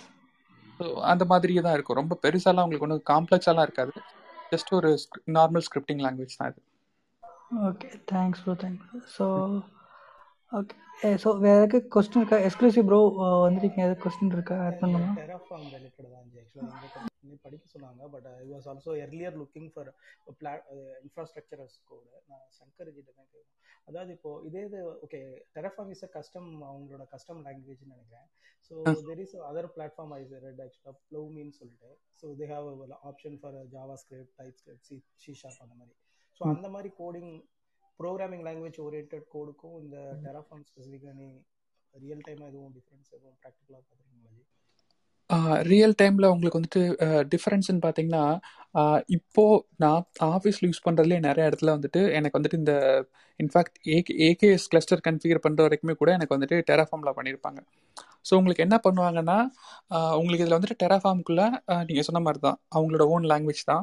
ஸோ இதில் வந்துட்டு பார்த்தீங்கன்னா ஒரு சில இடத்துலலாம் வந்துட்டு நமக்கு இந்த யாமல் கன்ஃபிகரேஷன் ஃபீல் வரும். இந்த ஸ்பெசிஃபிகேஷன்ஸ் ஆட் பண்ணும்போது சரி, இல்லை ரிசோர்ஸ் மேப்பிங்லேயும் சரி, இது வந்து கம்பைன் பண்ணி எழுதியிருக்காங்க. இது வந்துட்டு எப்படி சொல்கிறதுனா, இப்போ வந்துட்டு யாமல்லாம் உங்களுக்கு கேர்லி பிரேசஸ் வச்சுட்டு ஒரு ஸ்கிரிப்ட் லாங்குவேஜ் மாதிரி எழுத மாட்டோம். இது எப்படின்னா வந்துட்டு அந்த மாதிரியும் இருக்கும். இப்போ நீங்கள் சொன்னீங்க இல்லையா, இன்னொரு இடத்துல வந்துட்டு ப்ரீடிஃபைண்டாக அவங்க கொடுக்குறாங்க அப்படிங்கிறது. ப்ரீடிஃபைண்டாக கொடுக்குறவங்க வந்துட்டு நீங்கள் சொன்ன மாதிரி JavaScript multiple language support பண்ணுறவங்க இருப்பாங்க. ஸோ அப்போ அவங்களுக்கு வந்துட்டு என்ன ஆல்ரெடி ஒரு லாங்குவேஜ் இருக்குது. ஸோ அதை யூஸ் அதில் தெரிஞ்சவங்க ஈஸியாக அதுக்கு போயிடுவாங்க. அடாப்டபிலிட்டி அப்படிங்கிறத தாண்டி அதோட சப்போர்ட் ப்ளஸ் அதோட ஒர்க் எவ்வளோ எக்ஸ்டென்சிவாக இருக்குது அப்படிங்கிறதையும் பார்ப்பாங்க. ஸோ இந்த மாதிரி கான்செப்ட் தான் வந்துட்டு ப்ரோக்ராமிங்கையும் தாண்டி நிறைய விஷயங்களை அனலைஸ் பண்ணுறது. ஸோ அது எவ்வளோ எஃபிஷியண்ட்டாக ஒர்க் ஆகுது, ஆப்ரேஷன் பெர்ஃபார்மன்ஸ் எல்லாமே இருக்குது அப்படிங்கிறதுலாம் கூட செக் பண்ணுவாங்க. இன்ஃபேக்ட் எனக்கு வந்துட்டு பார்த்தீங்கன்னா ரன் டைமில் சாரிங்க, ஒரே ஒரு நிமிஷம் நான் இந்த விஷயத்தை சொல்லி முடிச்சிடறேன். ஸோ எனக்கு வந்துட்டு நம்ம இதுக்கு முன்னாடி நீங்கள் டெவாப்ஸ் பற்றி கேட்டதுனாலே கூட நான் சொல்கிறேன், டெராஃபார்மில் கியூப் சிடிஎல் ரிலேட்டட் கன்ஃபிகரேஷன்லாம் கூட எழுதி வச்சிருப்பாங்க டெராஃபார்மில். மீன்ஸ் எனக்கு ஒரு பாட் வந்துட்டு ரன் டைமில் டவுன் ஆயிடுச்சு அப்படின்னா அந்த பாடை எப்படி ரீஸ்டார்ட் பண்ணும் அப்படிங்கிற அளவுக்குலாம் கூட வந்துட்டு இது பண்ணுவாங்க. ஒரு டெராஃபார்ம் வந்துட்டு எனக்கு கிரியேட் பண்ணும்போது அந்த இடத்துல கியூப் சிடிஎல் கன்ஃபிகரேஷன்லாம் இது பண்ணணும். அந்த இன்ட்ராக்ஷன், அந்த எக்ஸ்டென்சிவ் சப்போர்ட் இருக்கு இல்லையா, அந்த டூல் உங்களுக்கு எவ்வளோ சப்போர்ட்டிவாக இருக்குது அப்படிங்கிறது இல்லையா, அதெல்லாம் தான் அனலைஸ் பண்ணுவாங்க அந்த ஸ்கிரிப்டிங் லாங்குவேஜ்ங்கிறதையும் தாண்டி. ஸோ இதெல்லாம் நீங்கள் சொல்லக்கூடிய அந்த இன்னொரு டூல் சொன்னீங்க இல்லையா, அதில் ஒரு வகையில் ஏதாவது ஒரு பாயிண்டில் மிஸ் ஆனால் கூட so obviously they will prefer Terraform. நான் இப்போ வரைக்கும் பார்த்த வரைக்கும் மேக்ஸிமம் எனக்கு ஜாப் ஆஃபர், ஜாப் டிஸ்கிரிப்ஷன் வந்த இடத்துல நிறைய இடத்துல ஜேடியில் கூட டெராஃபார்ம் தான் போட்டிருக்காங்க இன்ஃப்ராஸ்ட்ரக்சர் கோட். நீங்கள் சொன்ன டூல் எனக்குமே புதுசாக இருந்துச்சு, நானும் எக்ஸ்ப்ளோர் பண்ணி பார்க்குறேன். பேக் சேனல் பண்ணுறீங்களா? நான் செக் பண்ணி பார்க்குறேன் கண்டிப்பாக. They have one-to-one mapping. But only advantage what I see is in the programming language, you have all this facility of the programming language like reusability and modularity. You can use all the idea. But I also learning that, so maybe in future I will share something. Sure. Sorry Nandini, you have to tell me. Yes, Terraform related our question on that. எங்க company project வந்து Terraform வந்து ப்ரீவியஸாக infrastructure as a கோடை provision பண்ணுறதுக்காக use பண்ணாங்க. But வந்து அப்போ நிறைய மேஜர் ட்ராபேக் எது பார்த்தோம் அப்படின்னா, இட் இஸ் ஃபெயிலியரிங். ஃபெயிலியர் பண்ணும்போது அதுலேருந்து ரெக்கவர் பண்ண முடியல, ரோல் பேக் பண்ண முடியல அப்படின்ற ஒரு மேஜர் ப்ராப்ளம்ஸ் வந்து பார்க்க ஆரம்பிச்சாங்க. ஸோ அது மாதிரி டெராஃபார்மில் அது மாதிரி இருக்கும்போது how to address that kind of problems? Proper planning இல்லை அப்படின்ற மாதிரி அர்த்தமா, இல்லை டெக்னாலஜி நாட் ஏபிள் டு சப்போர்ட்ன்ற மாதிரியா? இல்லை ஆக்சுவலாக இது வந்துட்டு நீங்கள் எந்த இன்ஃப்ராஸ்ட்ரக்சர் கோட் போனாலுமே இதில் ஒரு ப்ராப்ளம் இருக்கும். அதுதான் நான் முன்னாடி உங்ககிட்ட சொன்னேன். ஒரு டெராஃபார்ம் கம்பைல் ஆனோடனே டெராஃபார்ம் ஸ்டேட் ஃபைலை ஜென்ரேட் பண்ணணும். நீங்கள் வேலிடேட் பண்ண வேண்டிய ஸ்டேட் ஃபைல் தான். Always validate with state file with architects. ஒரு சீனியர் பர்சனோட வேலிடேட் பண்ணணும்னு நான் சொன்னேன் இல்லையா, அது காரணம் தான். ஏன்னா நீங்கள் ஒரு இன்ஃப்ராஸ்ட்ரக்சர் கிரியேட் பண்ண போகிறீங்கிறது ஒரு ஆப்ரேஷன். ஒன்ஸ் நீங்கள் கிரியேட் பண்ணிட்டா அதை திரும்ப நீங்கள் டெராஃபார்ம் டெஸ்ட்ராய் போட்டு அந்த இன்சிடென்ட்டை நீங்கள் டீல் பண்ணி மீன்ஸ் அந்த இன்ஃப்ராஸ்ட்ரக்சரை நீங்கள் ரிமூவ் பண்ணி தான் ஆகணும். இல்லாத வரைக்கும் அதில் வரக்கூடிய அந்த மைனர் பூட் ஸ்ட்ராப்பிங் இஷ்யூவை உங்களால் அட்ரஸ் பண்ண முடியாது கோட் மூலமாக. எல்ஸ் நீங்கள் மேனுவலாக போய் தான் பண்ணணும். ஓகே, ஸோ டிஃபைன் பண்ணும்போது எழுதும்போது கிளியராக எழுதிடணும். அப்படி உங்களுக்கு ஒருவேளை நீங்கள் எழுதினதில் ஏதாவது கன்சர்ன்ஸ் இருந்துச்சு அப்படின்னா, ஸோ கம்பைலான ஸ்டேட் ஃபைலில் தான் நீங்கள் வந்துட்டு எப்போவுமே வந்துட்டு ஒரு சீனியர் பர்சனோட வேலிடேட் பண்ணணும். ஏன்னா டெராஃபார்ம் ஃபைல் வந்துட்டு உங்களுக்கு வந்துட்டு ஜஸ்ட் அது ஒரு சோர்ஸ் கோடு தான். பட் இந்த கம்பைல் வெர்ஷன் இருக்கு இல்லையா, ஸ்டேட் ஃபைல், அதுதான் வந்துட்டு போய் எக்ஸிக்யூட் ஆகக்கூடிய டார்கெட் ஃபைல். அந்த எக்ஸிக்யூட் ஆகக்கூடிய டார்கெட் ஃபைலில் இருக்கக்கூடிய கண்டென்ட்ஸ், அந்த இன்ஸ்ட்ரக்ஷன்ஸ் எல்லாத்தையுமே நீங்கள் வேலிடேட் பண்ணணும் along with your senior person. அப்போ உங்களுக்கு ஏதாவது ப்ராப்ளம்ஸ் இருந்தால் ஐடென்டிஃபை பண்ணலாம். இன்ஃபேக்ட் யாராலையுமே ஐடென்டிஃபை பண்ண முடியல, நீங்கள் கம்பைல் பண்ணிட்டீங்க, அது இன்ஃப்ராஸ்ட்ரக்சர் கிரியேட் ஆகிடுச்சு, பட் எக்ஸ்பெக்டட் சினாரியோ வரல அப்படின்னா ஆப்வியஸ்லி டெஸ்ட்ராய் பண்ணிட்டு திரும்ப புதுசாக தான் கிரியேட் பண்ணி ஆகணும்.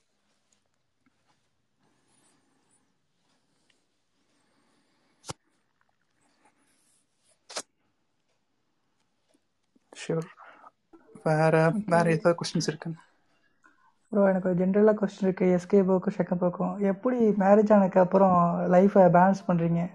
அன்னைக்கு கேட்ட கொஸ்டின்ரா, அன்னைக்கு முடிகிற தனத்தில் இருந்தனால எக்ஸ்பிளைன் பண்ண முடியல. இன்னைக்கு சொல்கிறீங்களா? எனக்கும் பிரபாவுக்கு கொஞ்சம் யூஸ் ஆகும் ஃபியூச்சரில். ஸோ என்னோட கேஸ் கம்ப்ளீட்டாக வேறு ப்ரோ. என்ன எழுத்து விடுறீங்க? ஸோ நான் இங்கே வந்ததுக்கப்புறம் ஒய்ஃப்க்கு இனிஷியலாக இந்த இடம் செட் ஆகிறது கொஞ்சம் டைம் எடுத்துச்சு. ஸோ நான் வந்துட்டு அதுக்கு முன்னாடி டெய்லி ஆஃபீஸ் போயிட்டுருந்தேன். ஸோ வாரத்தில் 2 நாள் ஆஃபீஸ் போக ஆரம்பித்தேன். ஸோ 2 நாள் வந்துட்டு ஆஃபீஸ் போகும்போது அவங்க அக்செப்ட் பண்ணிட்டாங்க. So Monday and Thursday office போனேன். அதுக்கப்புறம் ஒர்க் ஃப்ரம் ஹோம் எடுத்தேன். திரும்ப வாரத்துக்கு 3 நாள் போனேன். ஸோ அப்பவும் அக்செப்ட் பண்ணாங்க. ஒரு ஸ்டேஜுக்கு அப்புறம் கம்ப்ளீட்டாக ஒர்க் ஃப்ரம் ஹோம் ஆகிட்டுங்கிறதுனால எனக்கு எந்த பிரச்சனையுமே தெரியல. ஸோ வீட்லேயே தான் இருப்பேன். ரொம்ப பெருசாக வந்துட்டு 2 பேருக்குமே அவங்களுக்கு லோன்லியாக இருக்கிற மாதிரி ஃபீலிங் இருக்காது. ஓகே, ஸோ இப்போது அவங்க இந்தியாவில் இருக்காங்க அப்படிங்கிறதுனால என்னால் கிளப் ஹவுஸில் டைம் ஸ்பெண்ட் பண்ண முடியுது. அவங்க இப்போது யூஎஸ் திரும்ப வந்துட்டாங்க அப்படின்னா ஆப்வியஸ்லி என்னால் பழைய மாதிரி கிளப் ஹவுஸில் வர முடியுமான்னு, இப்போ இருக்கிற மாதிரி வர முடியுமான்னு கூட தெரியாது. Okay bro, thanks bro, thanks for sharing. அது என்னதான் யாரும் வர முடியாது, வீட்டில் அடிகள் பல அடிகள் விழதான் செய்யும். வந்திருக்கான்ல நாளா இருந்திருந்தேன்னா ப்ரோ நானும் கிளப் ஹவுஸ் கூட்டிட்டு வந்துருவோம் ப்ரோ. நாங்க 2 பேரும் சேர்ந்து ஹேண்டில் பண்ணுவோம். அது எவ்வளவு பெரிய மேட்ச். அதாவது பிரபாகரன் பிரதர், நீங்க கனவுலயே வாழ்றீங்க, ரியாலிட்டி இருந்து வேற. உண்மைதான் ப்ரோ, கிளப் ஹவுஸ்லயே வந்து ரெடி பண்ணிட்டு இருக்காரு. அதனாலதான் அப்படி அதான் நான் அதையே அன்னைக்கே சொன்னேன். ஆளுக்கு ஒரு ப்ரொஃபஷனலா நான் சொல்லியிருக்கிறேன் பிரபாகரன், நான் சொன்ன ப்ரொஃபஷனல் மட்டும் நீங்க தேடுங்க. ஆமா ப்ரோ, ஆமா, டேட்டா சயின்ஸ்ல தான் தேடுவேன். தேடுனீங்கன்னா அது அவ்வளவுதான் நான் சொல்றேன். இல்ல ப்ரோ, ரெண்டு டிஃபரண்ட் சரி. ஆமா ஆமா, கரெக்ட் தான் பிரபா ப்ரோ. நீங்க சமாளிக்கிற மாதிரி ஆன்சர்னால நீங்க சமாளிக்க முடியாத அப்படியே ஒரு क्वेश्चन எடுத்து வரோம். இதான் ரியாலிட்டி, பாத்துக்கிங்க. என்ன ஆனந்த் ப்ரோ, ஏற்கனவே ஒரு தடவை மேரேஜ் பண்ணிட்டு அந்த மாதிரி பேசுறீங்க. ஓடிட்டு இருக்கு சொல்றேன் ப்ரோ. இதுக்கு நீ சொல்லாமலே இருந்திருக்கலாமேயா. கிளப் ஹவுஸ் நம்ம எல்லோரையும் இணைக்கும். அது மாதிரி ஆனந்த் ப்ரோ ரெக்கார்டிங் கையில இருக்குங்களானே என்ன பேசுறேன். கத்தி இதுக்கு மட்டும் கத்துது அந்த பள்ளி. நான் கத்தலாம் தான் இருந்தேன். அது சொல்லுங்க கத்தி, உங்க பைத்தான் டெவலப்பரா நீங்க உங்களோட லைஃப் எப்படி போயிட்டு இருக்கு? இந்த ஃப்ரெஷர் பீப்புளுக்கு நீங்க உங்களோட வாழ்க்கை கதையை சொல்லுங்க. வாழ்க்கை கதை என்ன சொல்றது? எமோட் க்ளோஸ் தானே, ஃபன் ஃப்ரைடே மூடுக்கு வந்துருவோம். இது क्वेश्चंस இல்ல நினைக்கிறேன். கேளுங்க. சரி, ஒரு ஸ்பீக்கர் வந்திருக்காங்க, நான் முடிச்சிட்டு வரேன். ரெனிஷா யார்? Yeah, hi everyone. So sorry, இன்ட்ரஸ்டிங்கா பேசிட்டு இருக்கீங்க. I butt in between. It's okay, questions எது இல்ல நம்ம போறோம். சொல்லுங்க. Anyways, so sorry, என்னோட தமிழ் அவ்வளோ கிளியராக இருக்குது because I'm not from India. But this is a very, very amazing platform. You guys doing an amazing job.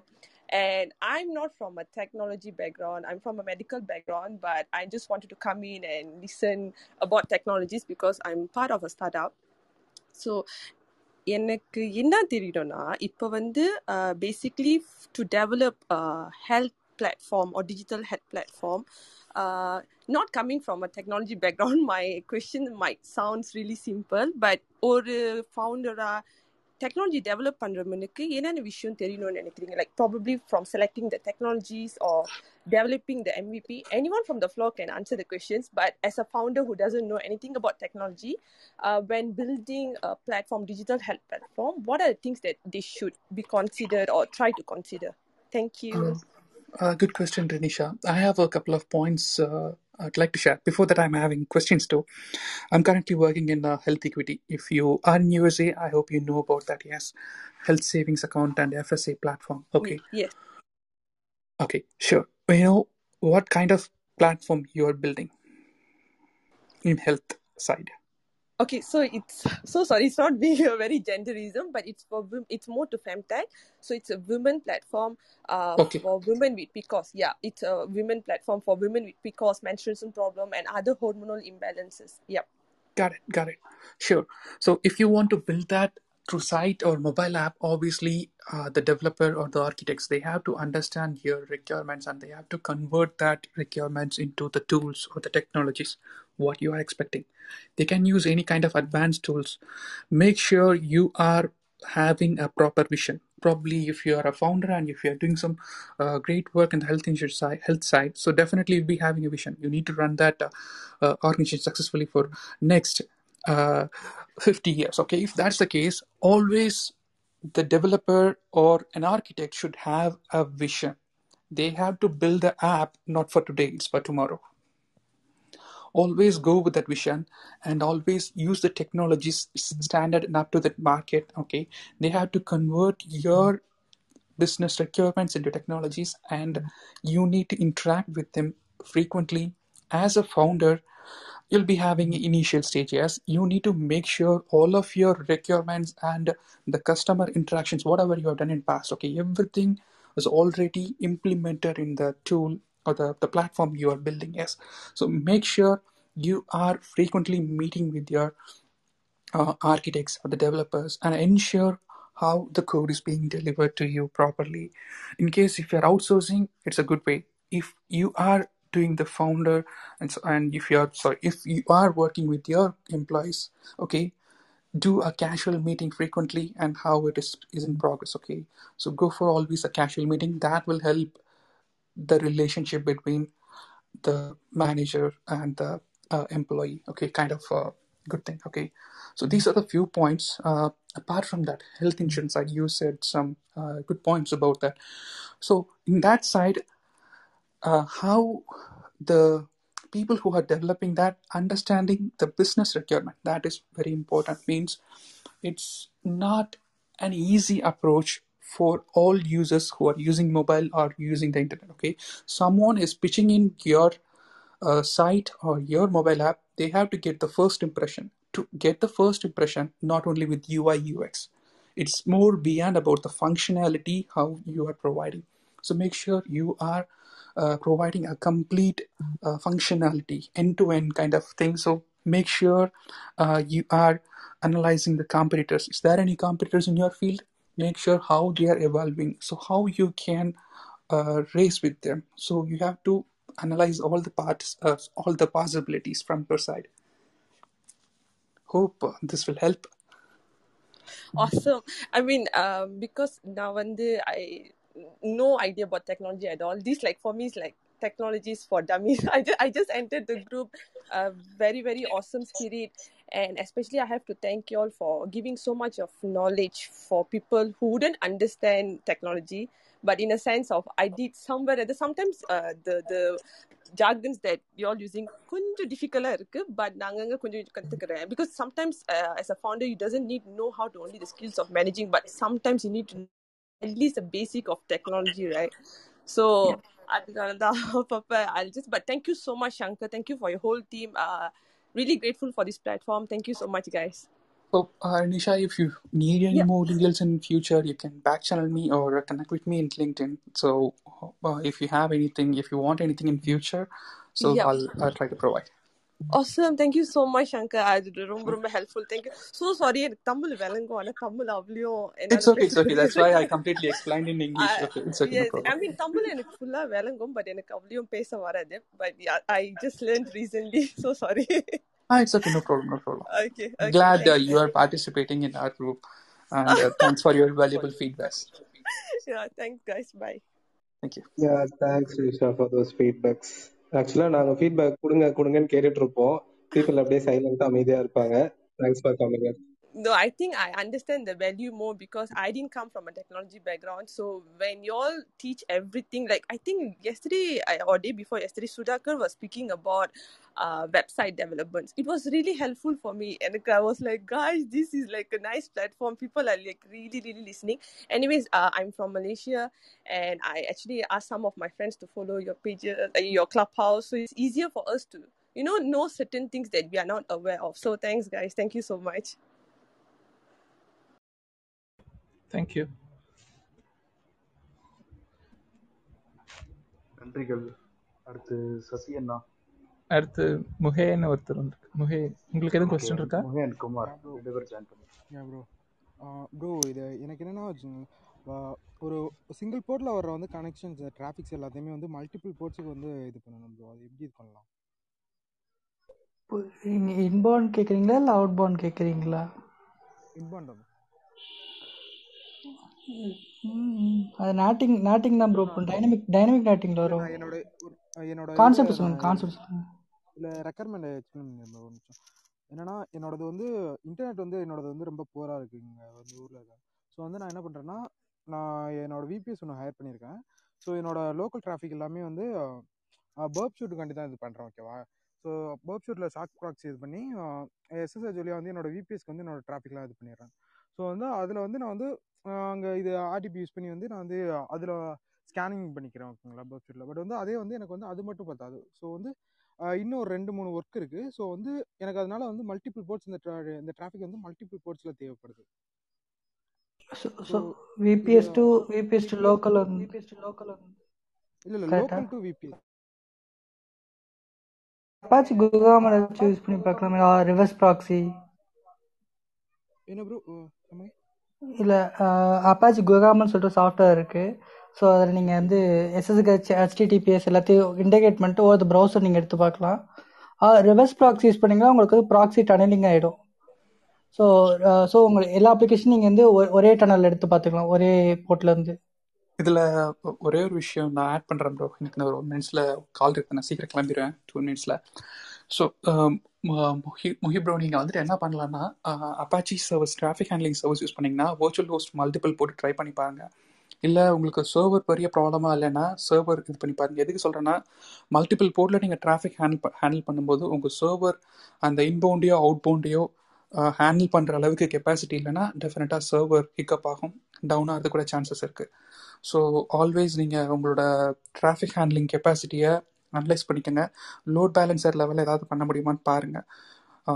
இல்லாட்டி நியூ சர்வரை ஸ்பின் அப் பண்ண முடிஞ்சால் ஸ்பின் அப் பண்ணிக்கோங்க. நான் இதெல்லாம் தான் சொல்லுவேன். எதுக்கு சொல்கிறேன்னா மல்டிபிள் போர்ட்டில் போட்டு நீங்கள் ஹேண்டில் பண்ணும்போது எப்பவும் ஒரே மாதிரி இருக்காது. சம்டைம்ஸ் உங்கள் சைட் நல்லா ஹிட் ஆகி டிராஃபிக் அதிகமாக வரும்போது உங்கள் சர்வர் கெப்பாசிட்டி அதை லோட் பண்ண அந்த அந்த அந்த டிராஃபிக்கை ஹேண்டில் பண்ண முடியலன்னா டெஃபினட்டாக சர்வர் டவுன் ஆகுது சான்சஸ் ரொம்ப அதிகம். டவுன் த சென்ஸ் உங்களுக்கு ரேஞ்ச் CPU எல்லாமே ரேஞ்ச் அதிகமாக போயிடும். ஹேங்கிங் ஸ்டேட்டில் இருக்கும் சர்வர், அப்பில் தான் இருக்கும். உங்களுக்கு எந்த ரெஸ்பான்ஸுமே இருக்காது.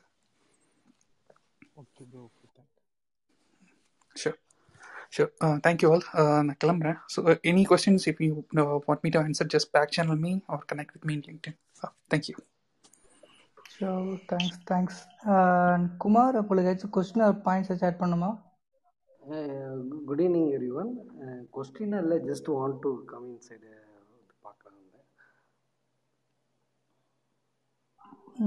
Okay bro, okay, thanks.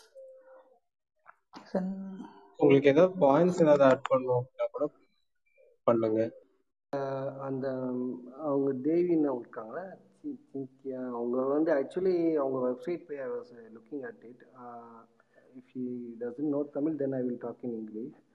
So first I want to add a point about the ROI. First அவங்க revenue on investment first they have to analyse and then they have to prepare a package. அதை base பண்ணி if they can move to the customer, then it will be easier for them to get to more customers.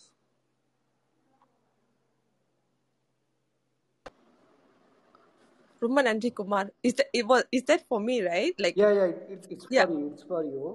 Because I just go through your website and then I saw a few more features. What are the packages we're planning? But it's not prepared.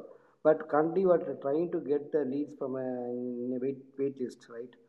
So after that, you are planning to, based on the symptoms by the users, you are going to give the solution to them, right? That is the concept began your website, right? Okay. Yeah, thanks, got it. But officially நாங்க வந்து டிசம்பர்ல launch பண்ண போறோம். So அதனால we just hold with the package due to some because Malaysia we have to take some legal paperwork completely done before நாங்க officially அந்த package na release பண்ற மாதிரி இருக்கு. So அதனால இப்ப hold இருக்கு. Yeah. But thanks Kumar. Okay. Thank you so much. I do on software development and mobile app. If you need any assistance yeah, sure. Thank you.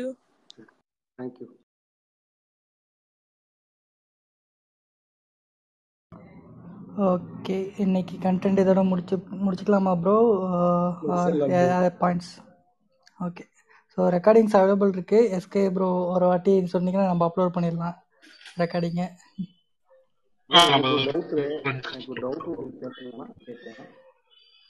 Go head bro. Actually, I run a software development company. Meanwhile, I do hosting services as well. இப்போ எனக்கு reseller plan வந்து ஏதாவது ஒன்று வாங்கலான்னு ஒரு idea இருக்குது. So நானும் கொஞ்சம் ரேண்டமாக பார்த்தேன். But I am not convince with the pricing as well as the services what are thing. ஏதாவது உங்களுக்கு ஏதாவது டிப்ஸ் இந்த ரீசெல்லர் பிளானுக்கு எது பெஸ்ட்டு ஹோஸ்டிங் ஏதாவது ஐடியா இருந்துச்சுன்னா I can share to me. ரீசெல்லிங்னா எதை ப்ரோ ரீசெல்லிங் பண்ண போகிறீங்க? Hosting, web hosting. Okay. So எனக்கு அவ்வளோ இன்ட்ரெஸ்ட். சுதாகர் ப்ரோ இருக்கீங்க? ஹலோ, இருக்கேன் ப்ரோ. ஸோ நீங்கள் டிஜிட்டல் ஓஷன் ட்ரை பண்ணி பார்த்தீங்களா? டிஜிட்டல் ஓஷன் ஏற்கனவே வச்சுருக்கேங்க. ஓகே, அதில் 3 சர்வர் வச்சுருக்கேன். டிஜிட்டல் ஓஷன் ஒன்று வச்சுருக்கேன். Okay, Pune based 1 server, Chennai based 1 server, 3 server வச்சுருக்கேன். ஓகேவா? டிஜிட்டல் ஓஷன் ஏன்னா நம்ம கஸ்டமருக்கு போடும்போது டிஜிட்டல் ஓஷன் வந்து இந்த மெயில் ஃபங்க்ஷனாலிட்டிஸாக நம்ம செப்பரேட்டாக போடணும் ஒரேட்டா. ஸோ வந்து டிஜிட்டல் ஓஷன் வந்து எனக்கு மெயில் ப்ராப்ளம் வருது. ஆமாம், அது அவங்க செக்யூரிட்டி பர்பஸ்க்காக அந்த இமெயில் சர்வர்ஸ் எல்லாமே அவங்க லைக் பிளாக் பண்ணி வச்சு ஆக்சுவலாக அட்வைஸ் பண்ணுறது இல்லை. அது ட்ரை பண்ணாலும் சரியாக பிளாக் பண்ணிடுறாங்க.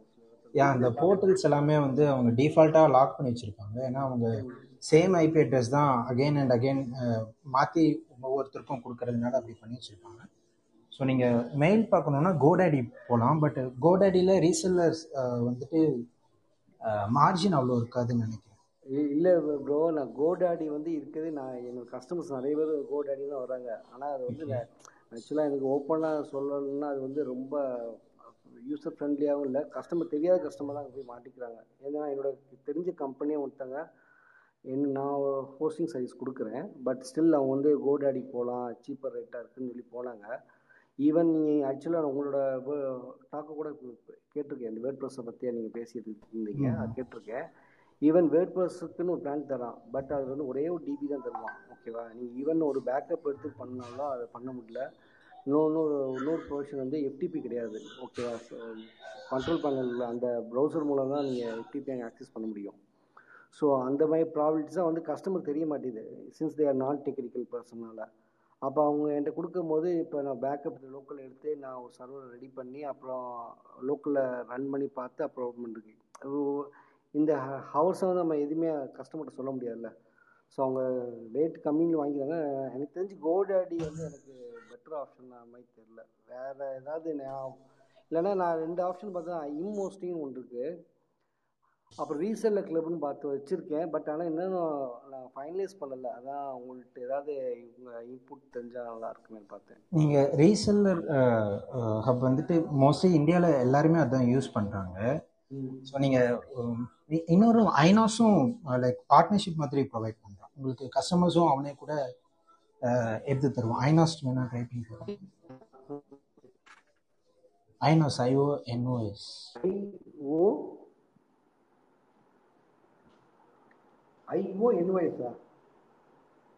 ரொம்ப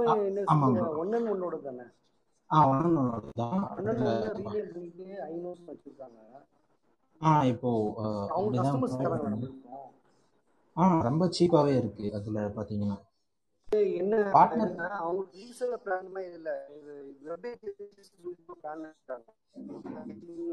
இப்போ வந்துட்டு பார்ட்னர் போர்ட்டல் சம்திங் ஏதோ ரீநேம் பண்ணியிருந்தாங்க. எனக்கு எக்ஸாக்டா நேம் தெரியல. பட் அது வந்து ரொம்பவே சீப்பாகவும் இருக்கு. பிளஸ் இமெயில்ஸும் வந்துட்டு இந்த டிஜிட்டலைசேஷன்ல வர ப்ராப்ளம்ஸ் வந்து அதுல வரதில்லை. சரி ப்ரோ, அதனால நான் ட்ரை பண்ணி பார்க்குறேன். ஏன்னா நான் இன்னொரு கஸ்டமர் இன்னொரு ஃப்ரெண்டு கம்பெனி அதான் யூஸ் பண்ணுறாங்க. ஆனால் வந்து இது ஏஜென்சி பிளான் வச்சுருக்காங்க. ஆனால் நான் வந்து யாருக்குன்னா கேட்டால் கண்ட்ரோல் பேனல் தந்துடுவேன். கண்ட்ரோல் பேனலில் டேரக்ட் எதுவுமே கொடுத்துருவேன். ஏன்னா அவங்க நம்ம டிபெண்ட் பண்ணி இருக்கக்கூடாதுன்னு கொடுப்பேன் எப்போதுமே. ஸோ அதனால பார்த்துட்டு இருப்பேன். இது ஐனோஸில் பார்த்தீங்கன்னா எனக்கு எக்ஸாக்டாக அந்த ப்ரைஸை பற்றிலாம் தெரியல. பட் ஐனோஸில் பார்த்தீங்கன்னா நீங்கள் அவங்களுக்கு செப்பரேட் அக்கௌண்ட் க்ரியேட் பண்ணிவிட்டு நீங்கள் ஆக்சஸ் மட்டும் வாங்கிக்கலாம் உங்கள் அக்கௌண்ட்லேருந்து. ஸோ பில் பே பண்ணுறது மற்றதெல்லாம் அவங்களுக்கு கண்ட்ரோல் இருக்கும். நீங்க அவங்க வேணும்ன்றப்போ திரும்ப ரிவோக் பண்ணிக்கலாம் ஆக்சஸ். அது மாதிரி பார்ட்னர் போர்ட்டல் மாதிரி சம்திங் ஏதோ ப்ரொவைட் பண்றாங்க. ஓகே ஓகே ஓகே ஓகே, அதனால நான் ட்ரை பண்ணி பார்க்கறேன். Okay okay everyone, thanks for listening. கடைசி வரைக்கும் இருந்து லிசன் பண்ணிட்டு இருக்கேன். நான் எல்லாருமே ரெகுலர் லிசனர்ஸ். நான் பார்த்துட்டு தான் டெய்லிக்கும். அவங்களோட சப்போர்ட் எங்களுக்கு எப்பயும் தேவை. தேங்க்ஸ். அண்ட் முகி ப்ரோ, உங்களோட ரெக்ரூட்மெண்ட் எனக்கு வந்து பேக் சேனல் பண்ணுங்க. நான் கொஞ்சம் ரிசர்ச் பண்ணிட்டு சொல்கிறேன். ஓகேங்களா? So thanks. Thanks Nisha, thanks exclusive bro, thanks Kumar and Aravind, Nandini, Sudhakar. So இன்னைக்கு கடையில் ஏதாவது சாத்துறோம். நாளைக்கு வந்து பர்சனல் ஃபினான்ஸ் இருக்கும் மேக்ஸிமம். ஸோ என்னங்க நம்ம வந்து இன்ஸ்டாகிராம் அண்ட் டெலிகிராமில் வந்து நம்ம போஸ்ட் பண்ணிவிடுவோம். Thanks everyone. Just closing the room.